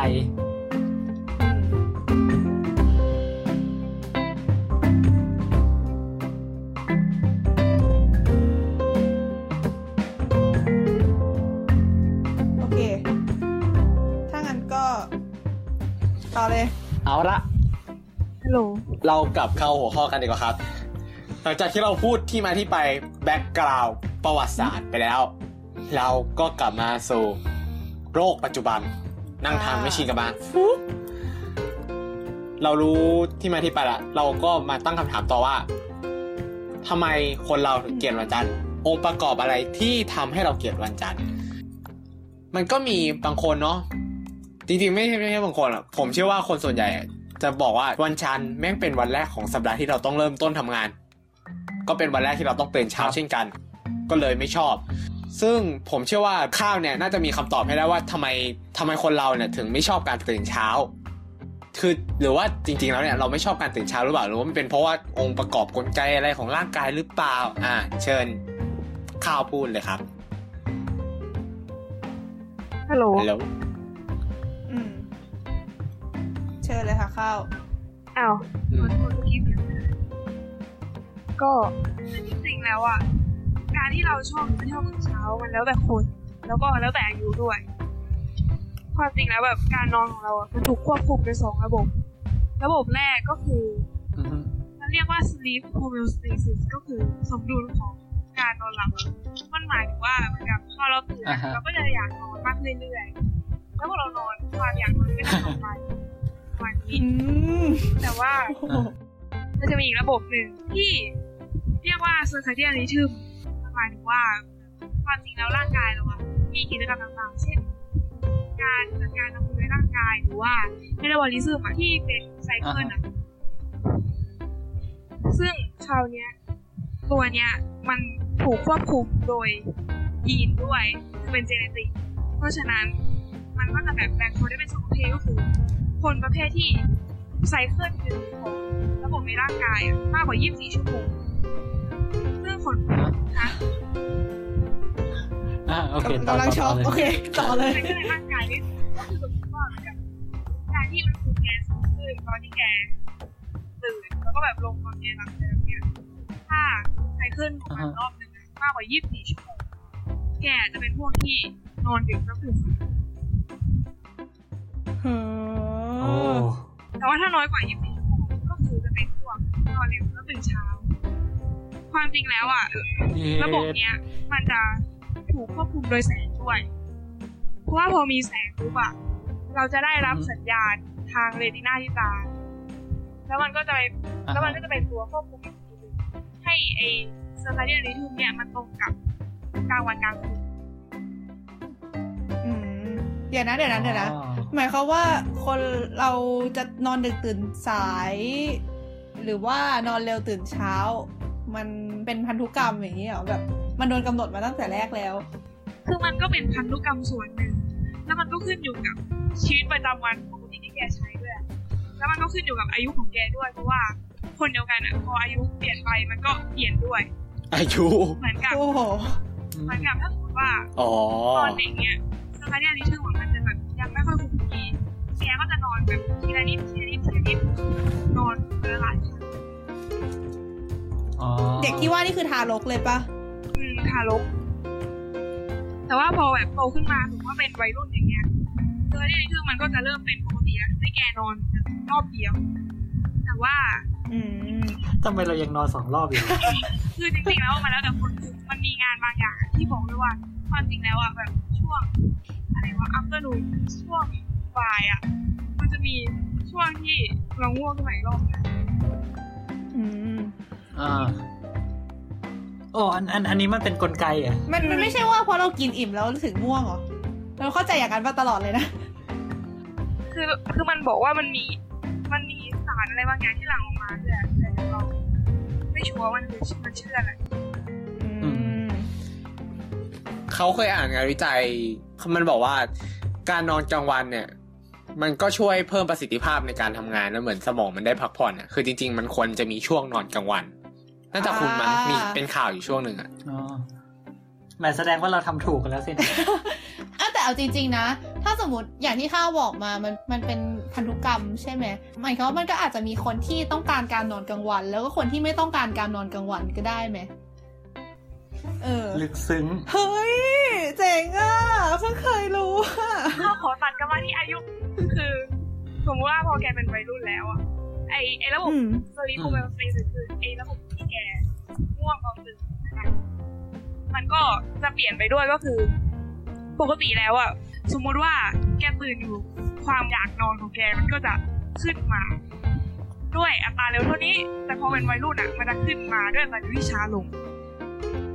อืมอ๋อแล้วไอ้ circadian rhythm อะเขาเขาบอกว่าเขาไม่มั่นใจว่ามันเกิดจากอะไรกันแน่แต่คิดว่ามันน่าจะเกิดจากการเปลี่ยนแปลงของฮอร์โมนอะไรประมาณเนี้ย มันทำให้ circadian rhythm ของเราอะ shift ไปประมาณสามชั่วโมง ก็คือ อืม ทุกวัน ใช่ ทุกอย่าง shift ไปสามชั่วโมงแค่ควรจะนอนดึกกว่านี้สามชั่วโมงและตื่นเร็วกว่าเดิมอันนี้ตื่นช้ากว่าเดิมชั่วโมงอืมในทุกๆวันอะไรเงี้ยนั่นดิ อะไรนะ คือคือคือไอไอเปลี่ยนไปสามชั่วโมงที่ว่านี่คือเปลี่ยนไปจากตอนเด็กหรือว่าเปลี่ยนไปจากในแต่ละวันไม่ใช่เปลี่ยนจากวัน อ๋อ โอเค โอเค ตกใจ อ๋อ คือมันคือเป็นเหตุผลที่ทำให้พอเราโตขึ้นมาแล้วเรานอนดึกขึ้นอย่างนี้หรือเปล่าคือเท่าที่อ่านมา มันจะบอกว่าเราอะโอ้คือมันจะมีงานหนึ่งที่วัดว่าปกติอะแกนอนเท่าไหร่ นอนกี่โมงอะไรประมาณเนี้ย ในวันที่เป็นวีคเดย์ก็คือเป็นวันที่เรียนต้องมีทำงานอ่าฮะกับวันวันที่เป็นฟรีเดย์ก็คือวันเสาร์อาทิตย์อะไรพวกเนี้ยมันก็พบว่าช่วงเนี้ยเป็นช่วงที่แบบคือ แกนอนต่างกันก็ใช่ไหมวะอืมต่างต่างนี่คือต่างจากอะไรจำนวนนะจำนวนต่างก็คือ ถ้าผมว่าเป็นวีคจำนวนชั่วโมงที่นอนอะนะวันจันทร์ถึงศุกร์อะมันจะมีเวลาตื่นที่ฟิกถูกปะอ่าอ่าเอฮะอแต่ว่าเนื่องจากแกอะจะง่วงช้าลง เพราะฉะนั้นจำนวนชั่วโมงที่แกได้นอนมันจะน้อยลง อืม เวลาจำนวนอืมฟังอยู่ฟังอยู่ เขาก็จะบอกว่า เราจะอยากนอนดึกขึ้นเรื่อยๆ จนประมาณอายุ20ปีแล้วประมาณช่วง20ถึง40มันก็จะเริ่มกลับมาเป็นช่วงมอร์นิ่งไทม์แล้วก็คืออ๋อกลับมาอ๋อมันคือเหตุผลที่ทำให้คนแก่ตื่นเช้าใช่ไหมเฮ้ยเฮ้ยงั้นเวลาที่เราจะนอนดึกมันก็เหลือไม่นานแล้วเว้ย เฮ้ยเอ้ยงั้นเรางั้นเราต้องรีบนอนดึกก่อนที่แบบจะกลับมาตื่นเช้าโอ้ยจริง ๆ มันดีไหมเนี่ย เฮ้ยเจ๋งอะ อันนี้อันนี้มันไม่ค่อยเกี่ยวเท่าไหร่อะแต่ว่าแบบสัปดาห์ที่ผ่านมาผมอ่านเรื่องกาแฟมาเพราะว่าเป็นการว่าอืมซึ่งเราก็จะบอกว่าในครับไอ sleep homeostasis อะเขาบอกว่าตัวที่มีผลอะก็น่าจะมี อะดีโนซีนที่แบบทำงานในกลไกนี้อืมพออะดีโนซีนไปจับกับ receptor อะแกก็จะง่วงขึ้นเรื่อยๆอะไรแบบนี้อะดีโนซีนนี่มันมาจากไหนอะคะไอไอไอสารที่ชื่ออะดีโนซีนเนี่ยมันมันมาจากไหนทำไมร่างกายเราถึงจะได้รับอะดีโนซีนเข้ามา คือมาอยู่ในร่างกายอยู่แล้วอะไรอย่างงี้ป่ะอยู่ในร่างกายอยู่แล้วแล้วแล้วพอถึงเวลาที่สมควรมันก็จะไปจับกับ receptor อย่างเงี้ยเหรอ แล้วไอไอไอกลไกมันโดนควบคุมด้วยอะไรแสงเหรออันนี้เดานะ คือคือกำลังคิดว่ากลไกว่าอะดีโนซีนนี่มันจะไปจับกับ receptor ตอนไหนเนี่ย มันโดนควบคุมด้วยอะไร คือเราเดาว่าแสงหรือเปล่า คือมันจะไปจับตอนแกตื่นอะคือมันเป็นส่วนเป็นตัวที่ทำให้อ๋อเวลาเราตื่นแล้วเรารู้สึกง่วงมากขึ้นอะไม่ไม่ได้รู้สึกง่วงมากขึ้น แต่มีสลีปไรมากขึ้นอ๋อคือมันไม่ได้เป็นตัวที่ทำให้เราตื่นหรือหลับใช่ไหมอ๋อ แต่ว่ามันจะทำให้เหมือนเหมือนแบบเป็นตัวเวลาเราตื่นนับถอยหลังเราอยากหลับ เป็นแบบระเบิดเวลาปะเนี่ยมันมันน่าเอาออกจริงๆไอตัวนี้ คือบางหนึ่งนะสลีปไรกับความง่วงนี่มันอ่าคนละอันกันนะตอนกลางวันอะอ๋อแกอาจจะมีสลีปไรที่มากขึ้น แต่ว่าในขณะเดียวกันแกก็จะมียังไงวะสิงโนที่ทำให้แกรู้สึก alert อะมาจากซูคาเดียนนิทึมด้วย เออแกก็จะไม่ง่วงตอนกลางวันนั่นแหละ เราจะใช้คำว่าสลีปไรแต่ไม่รู้จะแปลคือว่าอะไรดีแล้วดีแล้วมันจะได้ไม่งงไงคือคือไอ้สลีปไดเนี่ยมันไม่ได้ทำให้เราง่วง แต่มันเหมือนเป็นตัวนับถอยหลังว่าเมื่อไหร่เราถึงจะง่วงอะไรอย่างงี้ปะก็คล้ายๆอย่างนั้นนะคือเขาจะบอกว่าถ้าสมมติว่าเราอะไปตื่นนอนตรงที่ไม่ตรงกับ circadian rhythm อะ คือ circadian rhythm ก็จะมีแบบ ตรงนี้เราควรอันเลยนะ ตรงนี้เราควรจะแบบหยุดได้แล้วอะไรเงี้ย ถ้าสมมติว่าแบบไปนอนไม่เป็นเวลาอย่างเช่นไปกลางคืนกลางคืนนอนกลางวันอะไรอย่างเงี้ย ถ้า sleep drive มากอะแล้วมันไม่มี signal จาก circadian rhythm มามาสู้กันอะแกก็จะง่วงอ๋อเหมือนเป็นสองระบบอ๋อที่คานกันอยู่ ถ้าเกิดอันไหนมากกว่าอันนั้นก็จะส่งผลมากกว่าอะไรอย่างงี้ปะมาแล้วเนี่ยอ่าอ๋อโอ้ คราวนี้ตัดมาที่อะต่อต่อคือต่อพออะดีโนซีนจับกับ receptor ถ้าแกกินของที่มีคาเฟอีนเข้าไปอะคาเฟอีนอะจะเป็นตัวที่ไปแย่งอะดีโนซีนจาก receptor มันก็จะไปจับกับ receptor แทนเออทำให้แกไม่ง่วง โอ้แต่ความเหนื่อยก็ยังอยู่ใช่ไหม คือเหมือนไม่ง่วงก็จริงแต่ก็คือยังเหนื่อยอยู่ดี ใช่ใช่ มื่อกี้นี่ถึงไหนแล้ววะแค่เรื่องระบบการนอนเนี่ยแหละเราที่บอกว่าอะไรนะ เออวัยรุ่นก็จะตื่นช้ากว่าเดิมสามชั่วโมง เออ แล้วก็มันก็จะค่อยๆกลับไปเป็นเหมือนเดิม ในตอนแก่ โอเคสรุปว่านอกจากอายุที่ทำให้เราอาจจะไม่ชอบวันจันแล้ว เราคิดว่าที่แบบวันจันทร์เราอาจจะพิเศษกว่าวันอื่นก็คือมันติดอยู่กับเสาร์อาทิตย์ใช่ไหม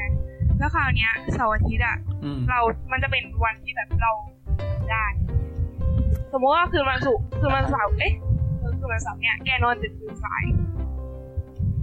แล้วตื่นสายปุ๊บแกก็จะโดน แกก็จะได้รับแสงอะในเวลาที่เช้ากว่าปกติถูกปะ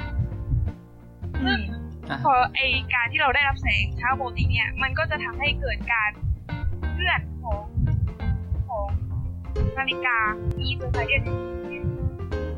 อืมอืมเราได้รับแสงเช้าปกติก็เหมือนกับเราโดนกระตุ้นเช้าปกติมันจะทำให้เราเลิกกระตุ้นเช้าปกติเหมือนกันเข้าใจไหมเดี๋ยวนะ เลือกถูกกระตุ้นด้วยอะไรกระตุ้นด้วยเซนเนลจากเซอร์คาเดียนชื่อเดี๋ยวนะ คือสมมติถ้าเราตื่นสายเออมันจะทำให้เรานอนดึกขึ้นประมาณนี้ป่ะใช่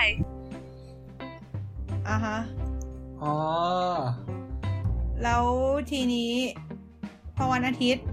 เราก็นอนดึกขึ้น เพราะว่าวันอาทิตย์เราตื่นสายอย่างนี้ปะแต่วันจันทร์เราดันต้องตื่นเช้าเลยเลยได้นอนน้อยลงอะไรอย่างนี้ปะแล้วก็คืใจอถูวันกไหมจันทร์อะพอเราต้องตื่นเช้าอะนอกจากเรื่องที่เราได้นอนน้อยกว่าเดิมแล้วอะมันจะมีปัญหาก็คือเมื่อกี้นาฬิกาของเรามันชิปไปถูกปะทำให้สัญญาณ ที่แบบควรจะปลุกเราสัญญาณที่แบบควรจะทำให้เรา alert อะ มันก็ถูกชิปไปด้วยทำให้ตอนที่เราตื่นมา สัญญาณมันยังไม่แบบออกมาเต็มที่อะอืมเราก็เลยยังแบบไม่ตื่นปตัวระเต็มาณมนั้นที่เลยคือเหมือนเราเข้าใจถูกไหมว่าสัญญาณนี่คือมันมาจากแสง ทีนี้วันเสาร์อาทิตย์เนี่ย คือถึงมีแสงมา เราก็ยังไม่ตื่นสัญญาณ มันก็เลยเหมือนกับกลายเป็นว่าสัญญาณมันไม่ทำงาน ทีนี้พอวันจันทร์มา แสงมันมาเหมือนเดิม แต่ว่าสัญญาณมันก็ไม่มาจากการที่วันเสาร์อาทิตย์มันไม่มาเหมือนกันอะไรเงี้ย เราก็เลยไม่ตื่นถึงเราจะโดนบังคับให้ตื่นจากนาฬิกาปลุก แต่เราก็เวไม่ลาตื่นแกตัหวลับอะอะไรอย่างเงี้แกยหลับตาอยู่วะมันก็เลยไม่ได้แสงอะอือืมมอืมอืม คือไอไอไอสัญญาณที่ว่านี่เหมือนประมาณว่าแบบมันเคยชินกับการทำงานในเวลาสายกว่านี้ แต่พอวันจันทร์มันยังไม่ถึงเวลานั้นเลย ดันตื่นแล้ว มันก็เลยยังทำงานไม่ได้อะไรอย่างงี้ป่ะอ่าโอ้เขาก็เลยแนะนำว่าความจริงแล้วเราควรจะนอนได้เป็นเวลาทั้งวันปกติและวันอืม คือเหมือนถึง อ๋อ คือแบบไม่ไม่ต้องแบบตื่นสายอะไรอย่างงี้วันเสาร์อาทิตย์ความจริงแล้วเราควรนอนให้เพียงพอทำไมเป็นอะไรที่แบบเราควรนอนให้เพียงพอต้องยอมตื่นเช้าวันจันทร์ก็เฮ้ยแต่ได้มันเป็นไปไม่ได้เฮ้ยแต่จริงๆมันก็น่าคิดนะคือความจริงวันเสาร์อาทิตย์เราอยากนอนเยอะจริงเหรอหรือเราแค่ขี้เกียจตื่นไปทำอย่างอื่นอย่างเงี้ย แต่ว่าคือถ้าอย่างที่ข้าวบอกอะว่าจริง ๆ แล้วไอ้วงจรการนอนของเรามันจะเลื่อนขึ้นไปเมื่อเป็นวัยรุ่นอะหมายความว่าจริง ๆ แล้วเราควรจะนอนดึกตื่นสายถูกปะแต่เราโดนบังคับให้นอนเร็วตื่นเช้าจากระบบของโรงเรียนมหาลัยอะมันก็อาจจะเหมือนกับเสาร์อาทิตย์อะเราก็ทำตามความต้องการของร่างกายปะแบบเขาเคยอ่านในนี้ด้วยเว้ยถ้าเด็กนักเรียนจะเหมือนประสิทธิภาพในการเรียนจะดีที่สุด ถ้าเริ่มตั้งแต่สิบโมงเว้ย คือมันก็น่าจะเป็นเหตุผลเดียวกับการที่วัยรุ่นมันช่วงเวลาการนอนมันมันเปลี่ยนไปไหมใช่ไหมใช่ใช่ใช่คือไอ paper ที่เราอ่านเรื่องวัยรุ่นนั้นอะมันความจริงแล้วมันเป็น paper ที่แบบ บอกว่าความจริงแล้วเราควรจะเลื่อนเวลาลงไปอีกนะเพราะเพราะว่าวัยรุ่นจะได้แบบเรียนได้ดีขึ้นอะไรประมาณนี้อืมอืมแต่ประเด็นคือคนสอนเขาก็ไม่เลื่อนตามเราเนี่ยโถโถชีวิต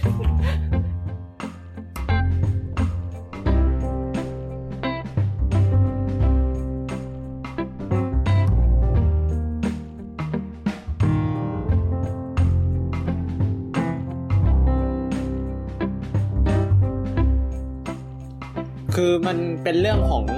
ระบบฮอร์โมนเนาะอืมเป็นเหมือนธรรมชาติของร่างกาย ทีนี้เขาเขาไปเจอบทความอันหนึ่งของหนังสือพิมพ์ The Guardian อ่าฮะมันเป็นรายงานว่า Monday is the most common day for suicide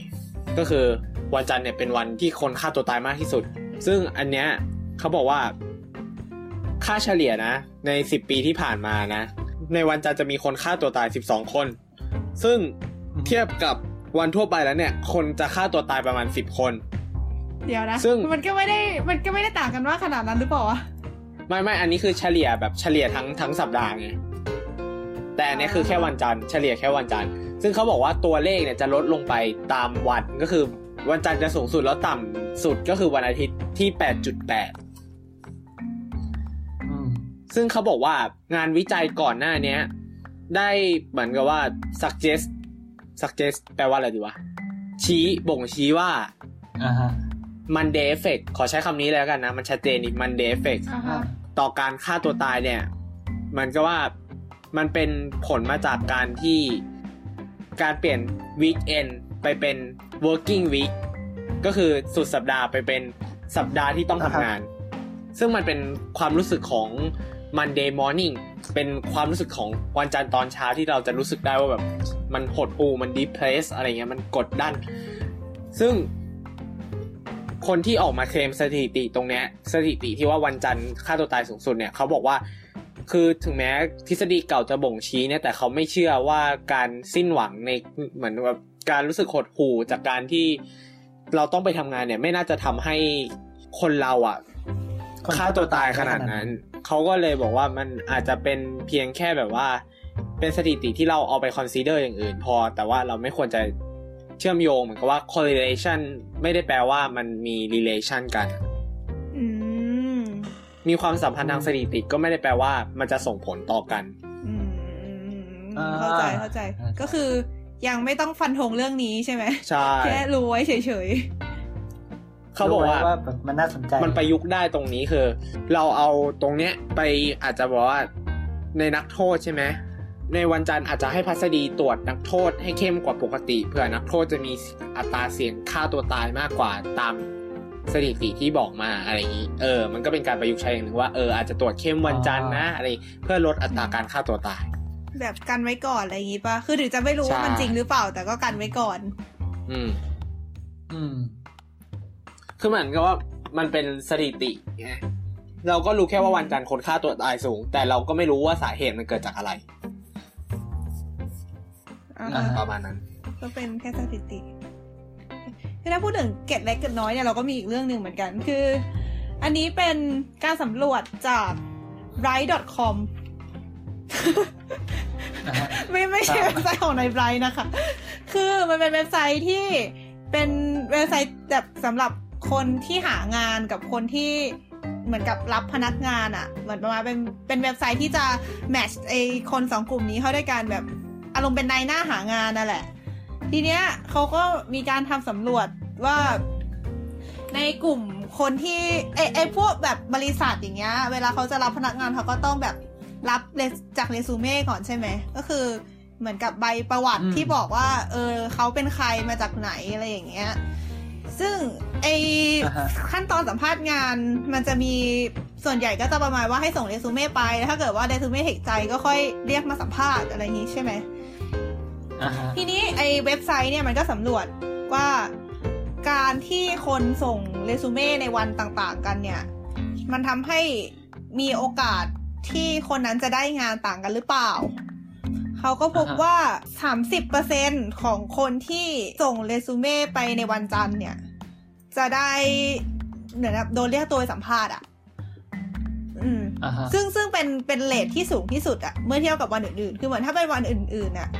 เหมือนกับถ้าเทียบกับจำนวนคนที่ส่งเรซูเม่ในวันนั้นทั้งหมดอะเปอร์เซ็นต์ที่จะได้มันจะน้อยกว่า แล้วก็อ๋อถ้าส่งวันเสาร์อะมันจะเป็นวันที่โอกาสที่เราจะได้อะมันจะน้อยที่สุดก็คือ14%เท่านั้นเอง วันจันทร์นี่คือ30%คือวันจันทร์ที่สามไอ้สิบไอ้สามสิบเปอร์เซ็นต์เนี่ยคือเหมือนกับสมมติมีคนส่งเรซูเม่ในวันจันทร์ร้อยคนน่ะ มันจะมีคนได้สามสิบคนประมาณนั้น แล้วก็ แล้วจริง ๆ แล้วคนส่งเรซูเม่กันวันไหน เขาก็บอกว่าจริง ๆ แล้วคนเนี่ย ส่วนใหญ่จะส่งเรซูเม่กันวันอังคารเออซึ่งซึ่งวันอังคารเนี่ยมันไม่ใช่เป็นวันที่อืมจะได้ครับเออเหมือนกับโอกาสได้งานสูงสุดนะ แต่ว่าคนทั้งส่งกันวันอังคารเป็นส่วนใหญ่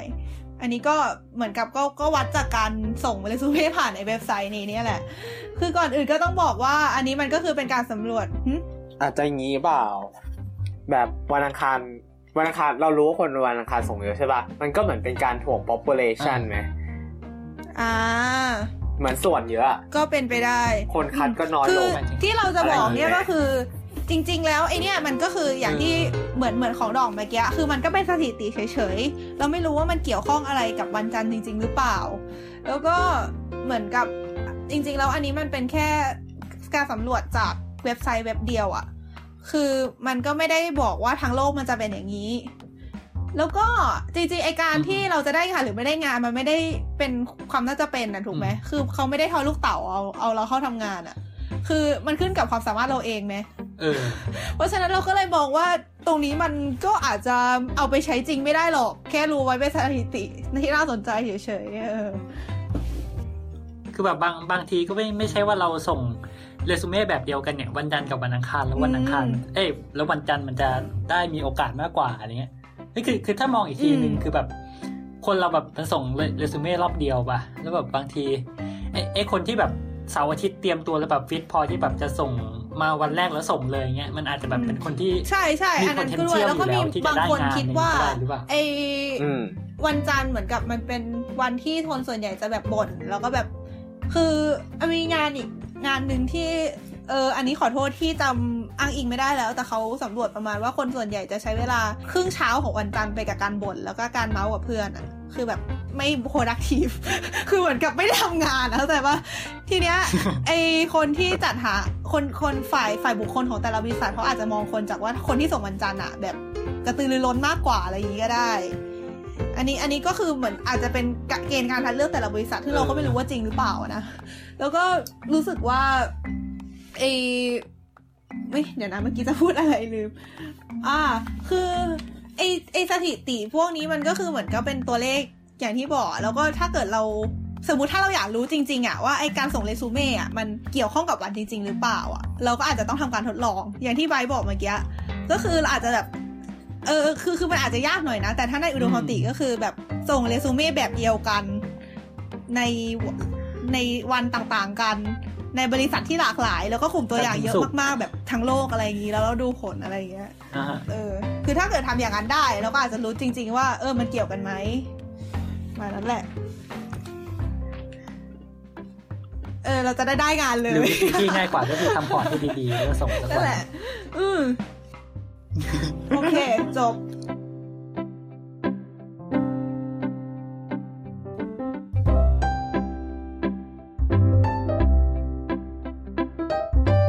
ทีนี้ไปที่เรื่องไหนต่อดี ทีนี้เราไปที่เรื่องไหนต่อดี ก็อย่างกราฟเอิร์กกับกราฟเขาใช่ป่ะ เอ้ย ไม่ใช่กราฟนั่นสมองสมเมื่อองกี้ไปนี้แล้เราวบอกว่าวันจันทร์เนี่ย เราเราไม่ชอบวันจันทร์เพราะว่าเราต้องตื่นเช้าถูกไหม ทีนี้มันมีอย่างอื่นไหมที่ทำให้เราไม่ชอบ พูดอย่างนี้มันแบบมันเกิดเขาเรื่องตัวเองอะเดี๋ยวนะ คือคือคือที่เราคิดกันเนี่ยก็คือวันจันทร์มันก็มีองค์ประกอบหลายอย่างใช่ไหมอย่างการตื่นเช้า แล้วก็การทำงาน คือวันจันทร์เป็นวันที่เราต้องไปทำงาน หรือว่าสำหรับนักเรียนก็คือไปเรียนถูกไหมทีเนี้ยเราอาจจะแบบไม่ชอบวันจันทร์เพราะเราไม่ชอบทำงานก็ได้ หรือแบบใช่เราอาจจะ มาอาจจะเป็นเพราะเราไม่ชอบเรียนอะไรอย่างนี้ก็ได้ เออ ทีนี้มันก็เลยมีคำถามว่ามันก็เลยมีคำถามว่า ถ้าสมมติเราชอบงานที่ทำอะ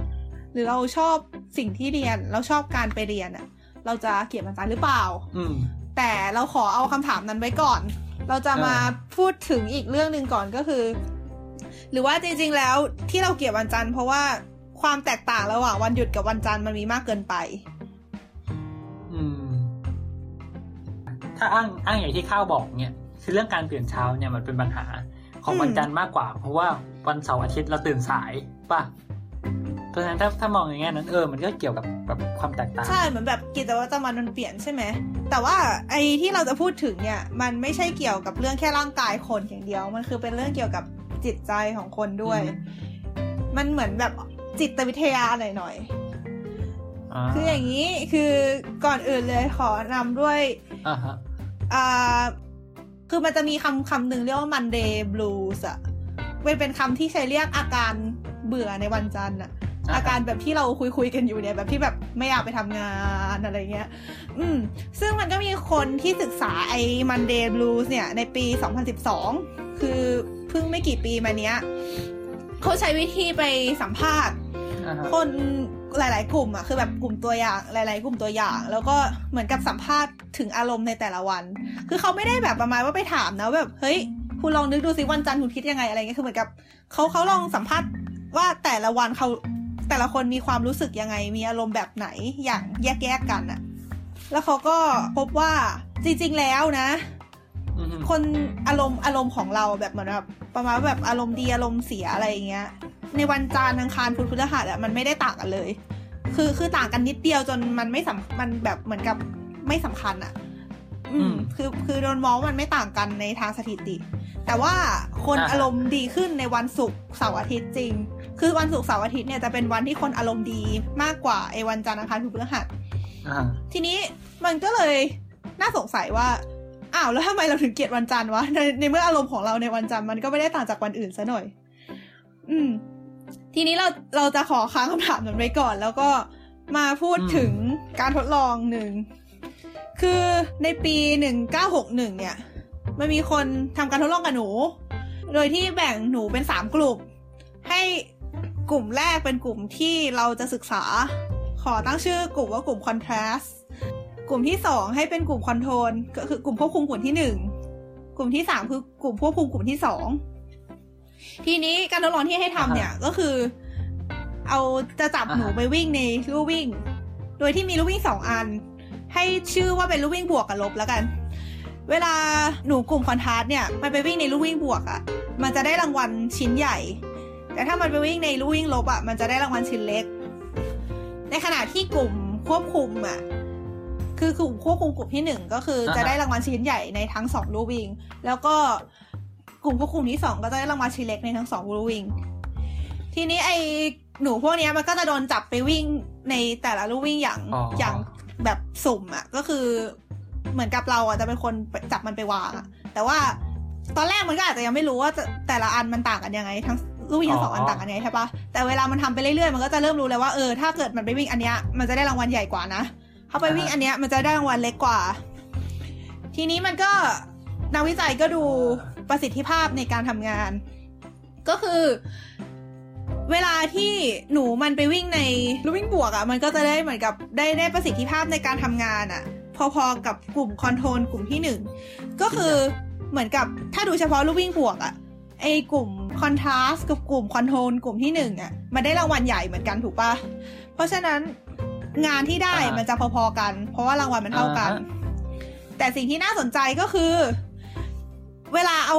ดูงานที่ได้จากกลุ่ม contrast กับกลุ่ม control สองอะในลู่วิ่งลบ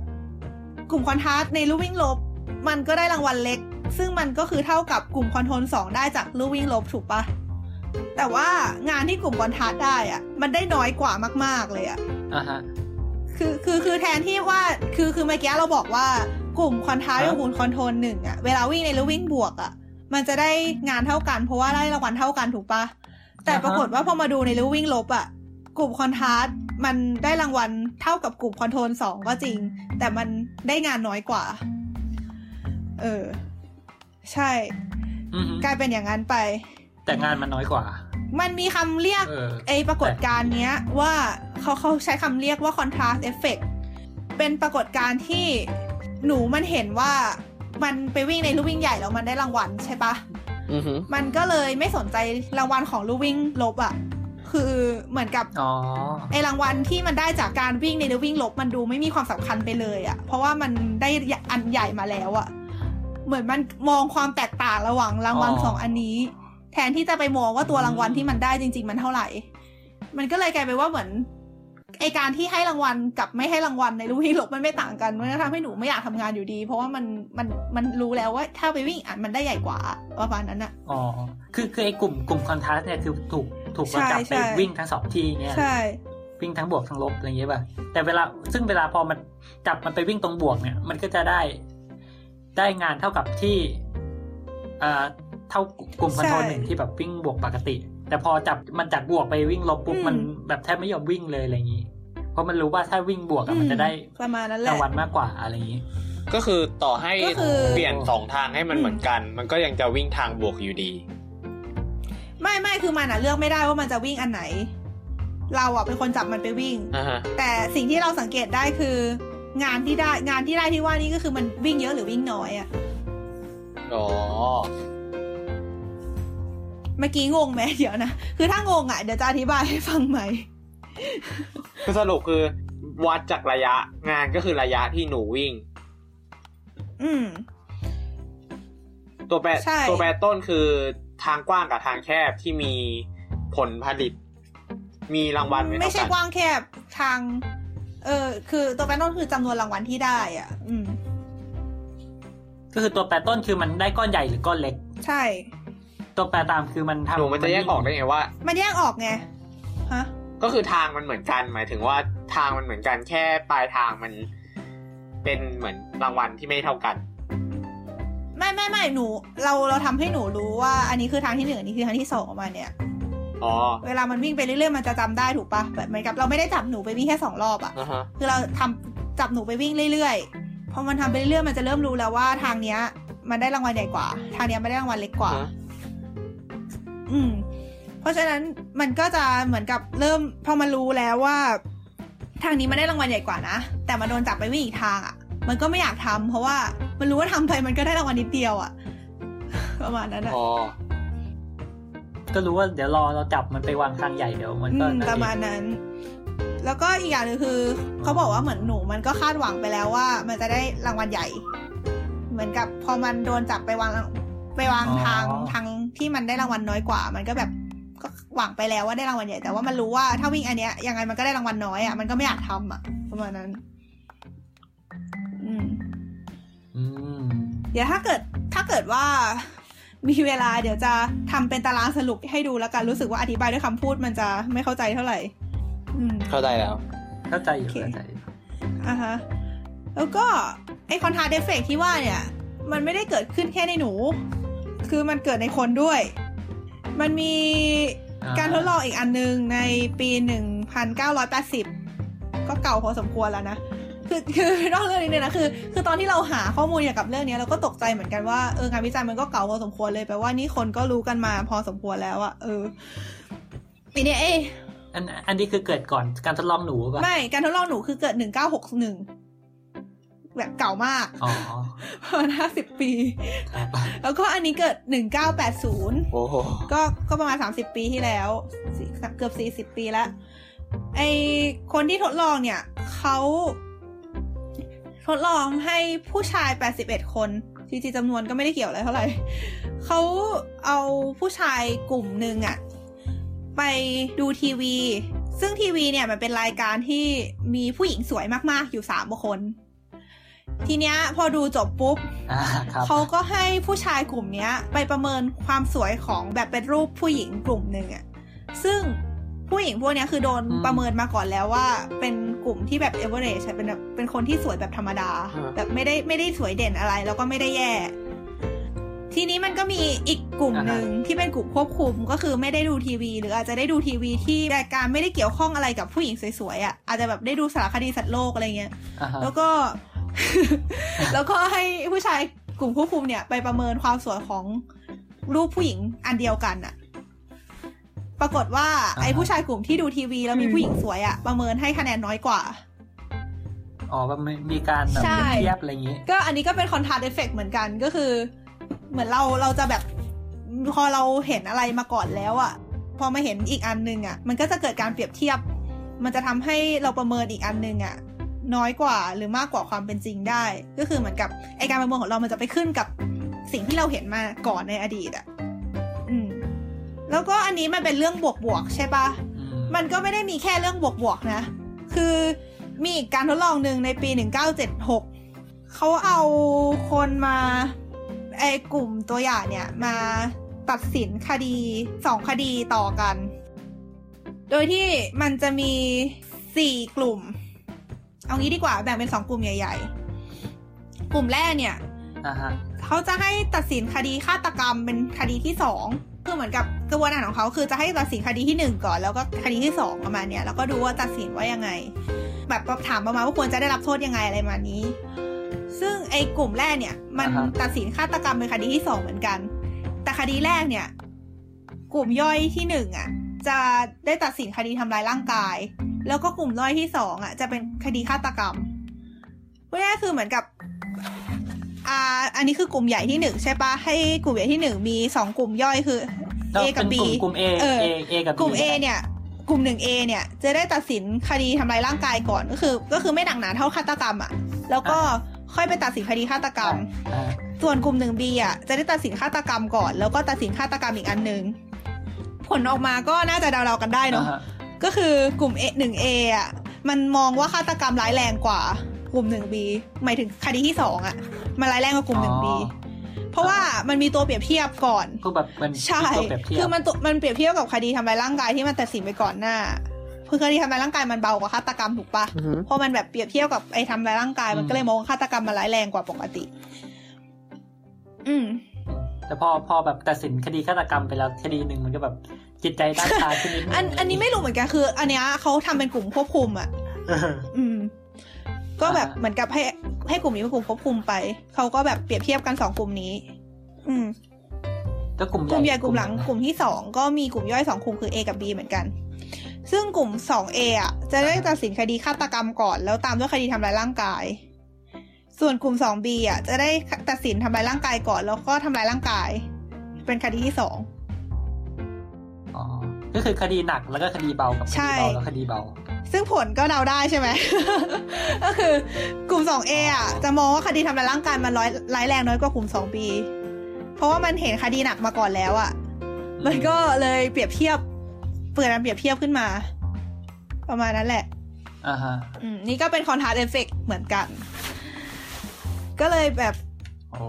กลายมาเป็นเรื่อง เกี่ยวกับวันจันทร์ นี่เราลืมกันไปหรือยังว่าเรากำลังคุยกันเรื่องวันจันทร์อยู่ อะคือไอไอจาก contrast effect เนี่ยมันก็เลยทำให้เรารู้ว่าอ่าจริงๆ แล้วเนี่ยเวลาเรามองอะไรเราไม่ได้มองที่ตัวค่าของมันจริง ๆอะเรามีการเปรียบเทียบกับสิ่งต่างๆ ตลอดเวลาเลย อืม ก็คือเราเราส่วนใหญ่เราจะมองไอความแตกต่างระหว่างสองสิ่งมากกว่าที่จะมองค่าจริง ๆ ของสองสิ่งนั้นน่ะไออารมณ์ความรู้สึกของเรามันก็ขึ้นกับอันนั้นเหมือนกันอ่าฮะซึ่งวันสำหรับวันจันทร์อะ มันมีความเปลี่ยนแปลงอย่างมากมาย จากวันอาทิตย์มาวันจันทร์ คืออ่าวันอาทิตย์จะเป็นวันที่แบบอารมณ์เราดีมากๆ ถูกปะคือคือจำไอการทดลองที่เราบอกว่าในปีใช่2012 ได้ไหมที่เขาไปสำรวจอารมณ์ของคนในแต่ละวันอะ คือวันอาทิตย์อะมันอารมณ์ดีถูกปะในขณะที่วันจันทร์มันอารมณ์ drop ลงมา ถึงวันจันทร์จะไม่ใช่วันที่อารมณ์แย่ที่สุดในสัปดาห์ แต่สมองคนเรามันจะไปโฟกัสกับการเปลี่ยนแปลงมากกว่า ก็คือในวันอาทิตย์ที่อารมณ์ดีๆอะอืมอารมณ์เรามัน drop ลงมา เยอะ คนเราจะไปโฟกัสกับไอการเปลี่ยนแปลงเยอะๆตรงเนี้ยแล้วก็ทำให้เรามองว่าวันจันทร์อะมันแย่ ทั้งที่ความจริงอะ อาจจะแบบ วันอังคารมันก็อาจจะแย่กว่าวันจันทร์ก็ได้ แต่ว่าด้วยความที่วันจันทร์มันแย่อยู่แล้ว แล้ววันอังคารมันแย่ลงไปอีก มันก็เปลี่ยนแปลงแค่นิดเดียวอะคนเราเลยไม่ได้มองตรงนั้น ประมาณนี้แหละ อืมเออ น่าสนใจแบบเอตกอสประวรมารณค์เลยนั้นเออนั่นแหละคือมันมันจะมีอีกเอ่อนิดนึงคือ ด้วยความที่สมองคนเรามันมีข้อจำกัดในการเก็บข้อมูลอะคือเราไม่ได้จำได้ทุกอย่างถูกปะ ลองจินตนาการดูแบบเราสมมติเราให้เรานึกเรื่องสมัยมอต้นอะเราจะจำได้เฉพาะเหตุการณ์ที่มันพีคๆปะแบบอืมถ้ามันเป็นวันปกติไปโรงเรียนเรียนธรรมดาไม่มีอะไร เราก็จะจำไม่ได้ว่าวันนั้นเกิดอะไรขึ้นบ้างนั่นแหละเพราะว่าสมองเราเลือกที่จำกันอ๋อกำจัดข้อมูลแบบนั้นเอาไว้ครับข้อมูลที่มันซ้ำๆอะเพื่อที่จะเหมือนกับเคลียร์พื้นที่ให้มันเก็บอะไรได้มากขึ้นอะ เพราะฉะนั้นคนเราก็เลยจะจำอะไรที่มันแบบเยอะๆได้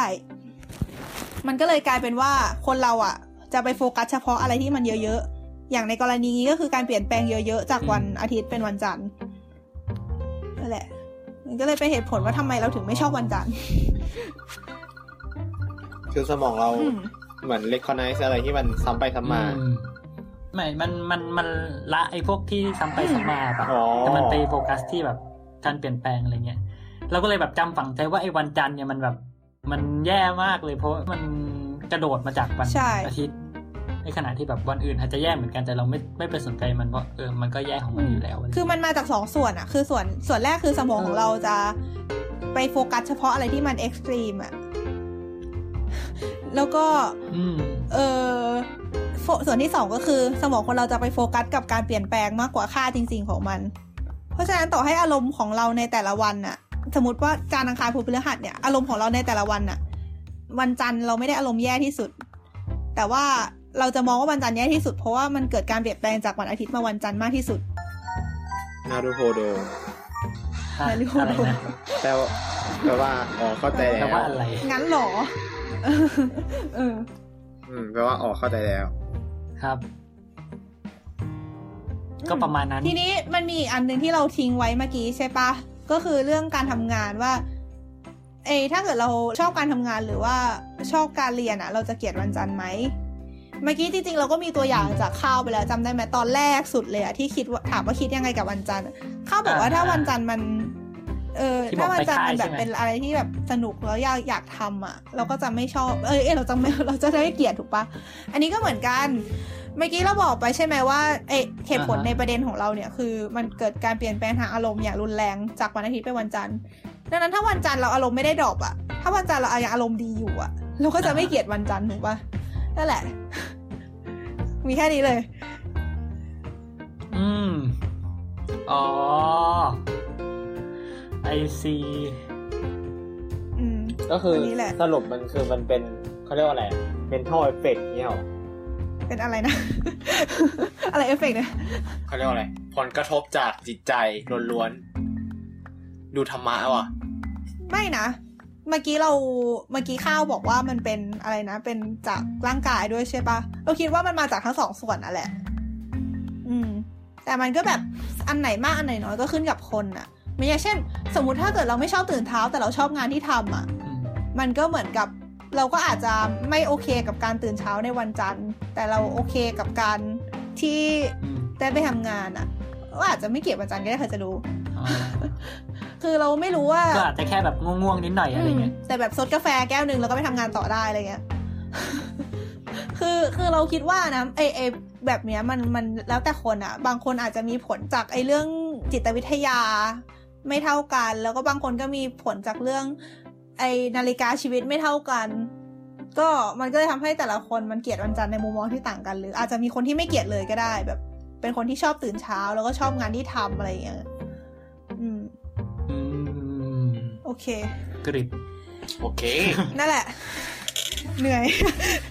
จบเรื่องที่จะพูดแล้ว เหนื่อยไหมฮะ เหนื่อเหนื่อยเหนื่อย นี่จริงๆมีมีมีงานวิจัยอื่นอีกนะเนี่ย แต่ว่าคิดว่ามันเยอะไปแล้วไอ้ไอ้งานวิจัยเรื่อง contrast effect นี้มันมีเยอะมากอะ เยอะแบบคืออย่างที่บอกมันเก่าแล้วใช่ปะคือเหมือนกับคนทำมาเยอะมากอืมแบบคนทำมากันตั้งแต่แบบสามห้าสิบสี่สิบห้าสิบปีที่แล้วอะเพราะฉะนั้นมันก็เลยมีงานวิจัยแนวแนวแบบที่ศึกษา contrast effect ในเรื่องต่างๆ กันเยอะมาก อ่านไปแล้วก็แบบโอ้โหโคตรเจ๋งเลย คือถ้าแบบเออฟังฟังนี้มันก็ดู obvious เลยเออมันก็ดูแบบเออมันก็น่าจะเป็นอย่างนั้นอะไรเงี้ยเออแต่มันก็แบบมีอื มมีงานวิจัยอะไรเงี้ย ก็จะแบบทำให้ชัดเจนขึ้นอะไรเงี้ยใช่ใช่คือบางทีเราเราใช้มองอะไรแบบ common sense ไม่ได้ไหมแบบไอ้ไอ้งานวิจัยนี่มันจะมาช่วยยืนยันว่าไอ้ common sense เรามันถูกหรือไม่ถูกอะคือยิ่งรู้เรื่อง contact effect นี่ยังยิ่งรู้สึกว่าเราใช้ common sense ไม่ได้เลยอะแบบแบบเราเราจะมองอะไรเมื่อเทียบกับสิ่งที่เรารู้มาก่อนอะไรอย่างเงี้ยเออแบบโอ้โลกนี้เป็นมายาเชื่อถือไม่ได้อะ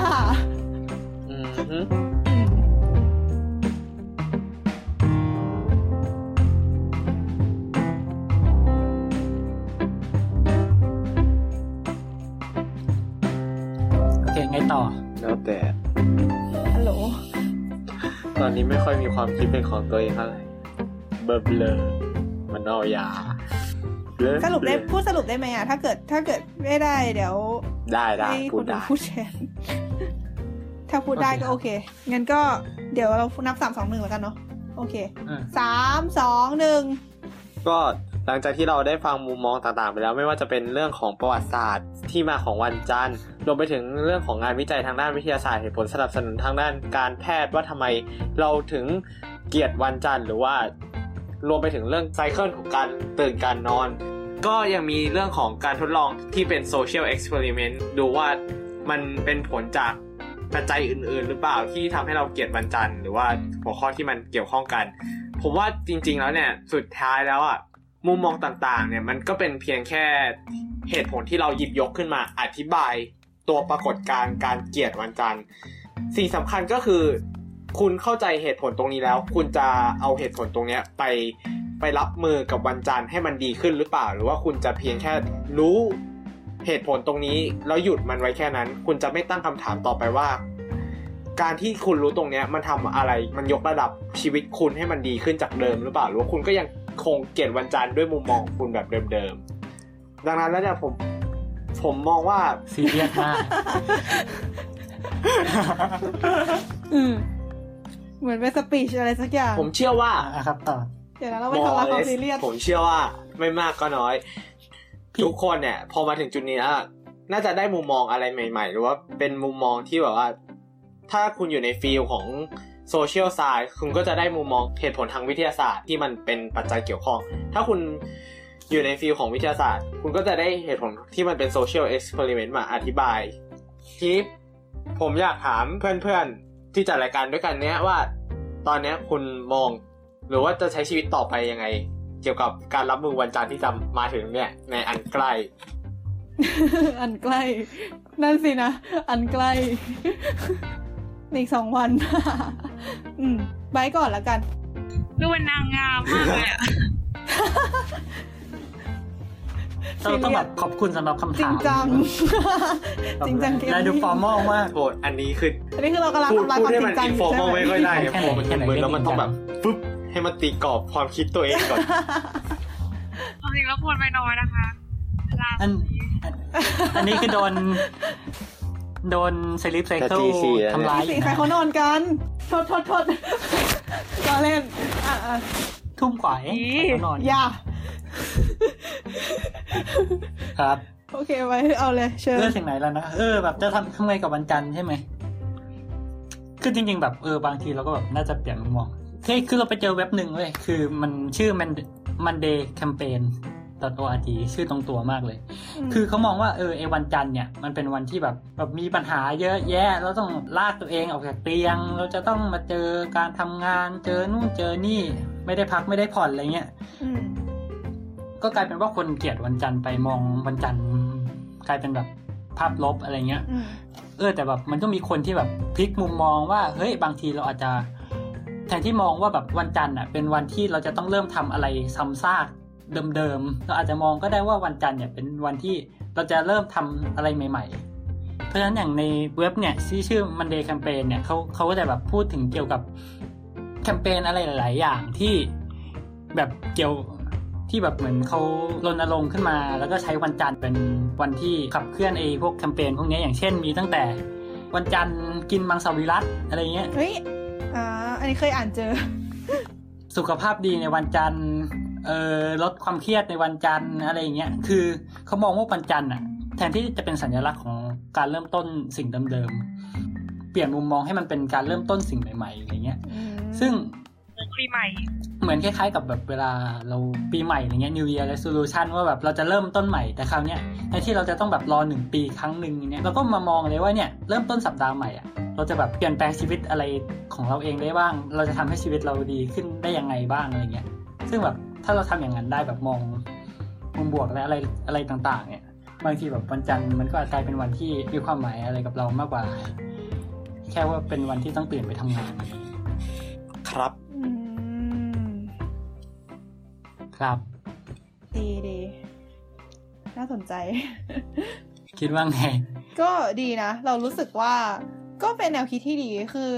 เหมือนก็สร้างความแปลกใหม่ให้ชีวิต เนี่ยคือเราอาจจะไม่ใช่แค่วันจันทร์หรอกเราว่าเหมือนกับบางที ถ้าเกิดชีวิตเราดำเนินไปในทางเดิมๆตลอดเวลาบางทีมันก็เบื่อออืมถ้าเกิดเราแบบ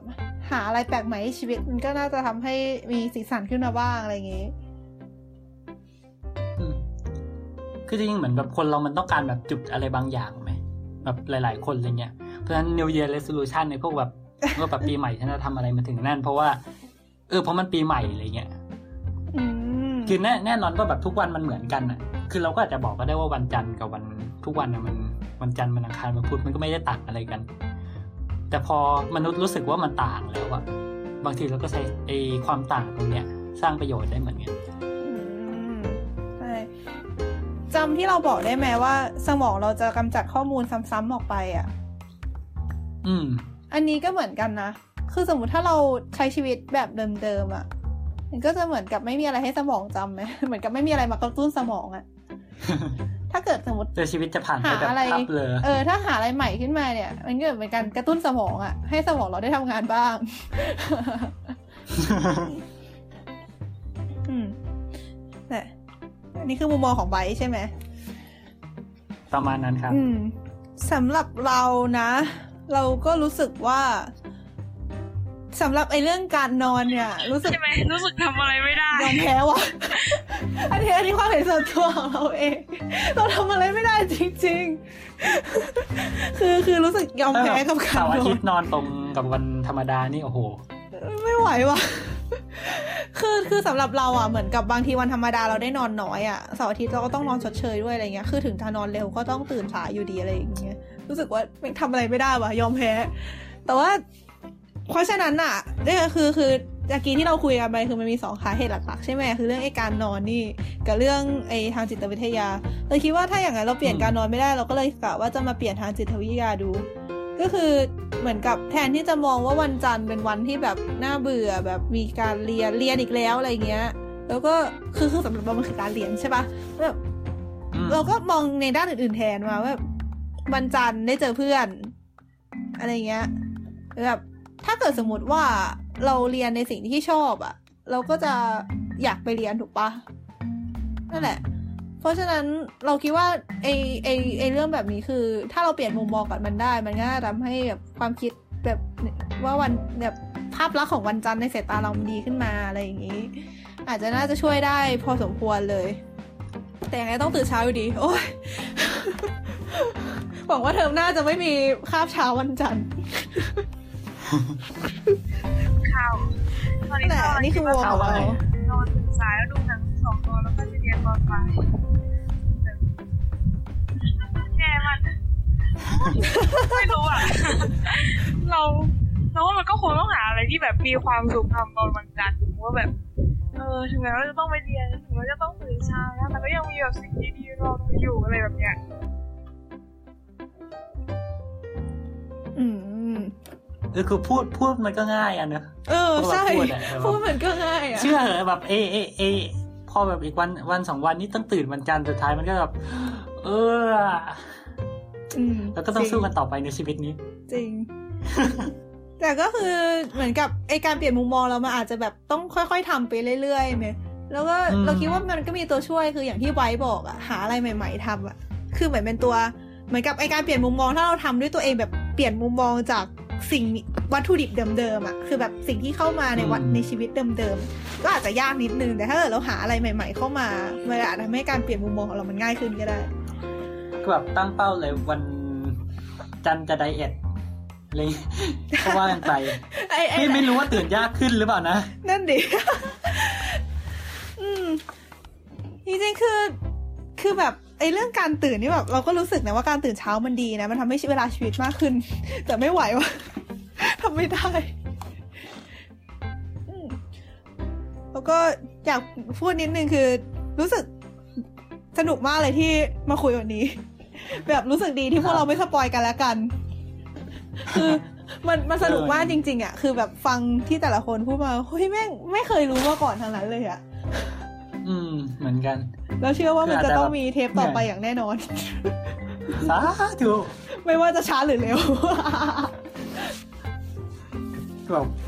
แบบพูดไปพูดมานี่แบบเออทำปกติฟังแต่เขาทำอะไรเงี้ยพอมาทำเองแล้วแบบเฮ้ยมันเหนื่อยนะเนี่ยแต่แบบเหนื่อยเออมันก็สนุกดีอะมันมันมันคนละความรู้สึกกับการที่แบบเรา ไปฟังแค่ถ้าเราได้ทำตอนกลางวันมันจะดีกว่านี้มากเราเลยไม่เข้าใจเราว่าเป็นทำไมคนที่มันกินขี้เราเป็นคืนดึกๆก็โถแล้วใครใครเลือกเวลาล่ะครับ ผมถามแล้วนะว่าหลังเที่ยงคืนคุณไหวกันหรือเปล่าเฮ้ยเรายังไหวไม่อยู่ไม่นะไม่เอาจคิดริงว่ามันจะมาถึงตีสี่ไงคือคือสำหรับเราอะไม่เป็นไรนี่ไงแบบพรุ่งตื่นเช้าโชคดีที่พรุ่งนี้วันอาทิตย์นะคะคือสำหรับเราอะ เราถ้าเกิดมีอะไรทำมันก็ยังอยู่ได้อะ ตอนเนี้ย แต่ว่าคือเหมือนกับสมมติถ้าเกิดให้เดินไปนอนก็คือพรุ่งนี้ฉันต้องตัดเลยตื่นหกโมงไปถ่ายกินข้าวคุจิถ้าหิมะมันตกสองชั่วโมงว่ะสองชั่วโมงว่ะ ดองจีจีไม่ไม่ตื่นแล้วเป็นไงเราไม่พรุ่งนี้คิดว่าจะตื่นเทได้อยู่ยากกว่าวัตั้นงจันทร์สี่ปี เออคือคือแดดส่องคือเราว่านะ ถ้าเกิดแกจะไปตอนหกโมงแกไม่นอนเลยดีกว่า แล้วค่อยแบบพอถ่ายเสร็จปุ๊บค่อยนอน น่าจะเป็นอะไรที่ดีกว่าหิมะไม่ตกอะ ไม่ตกหรอหิมะ ตอนนี้ที่ที่นี่หิพายุหิมะเข้า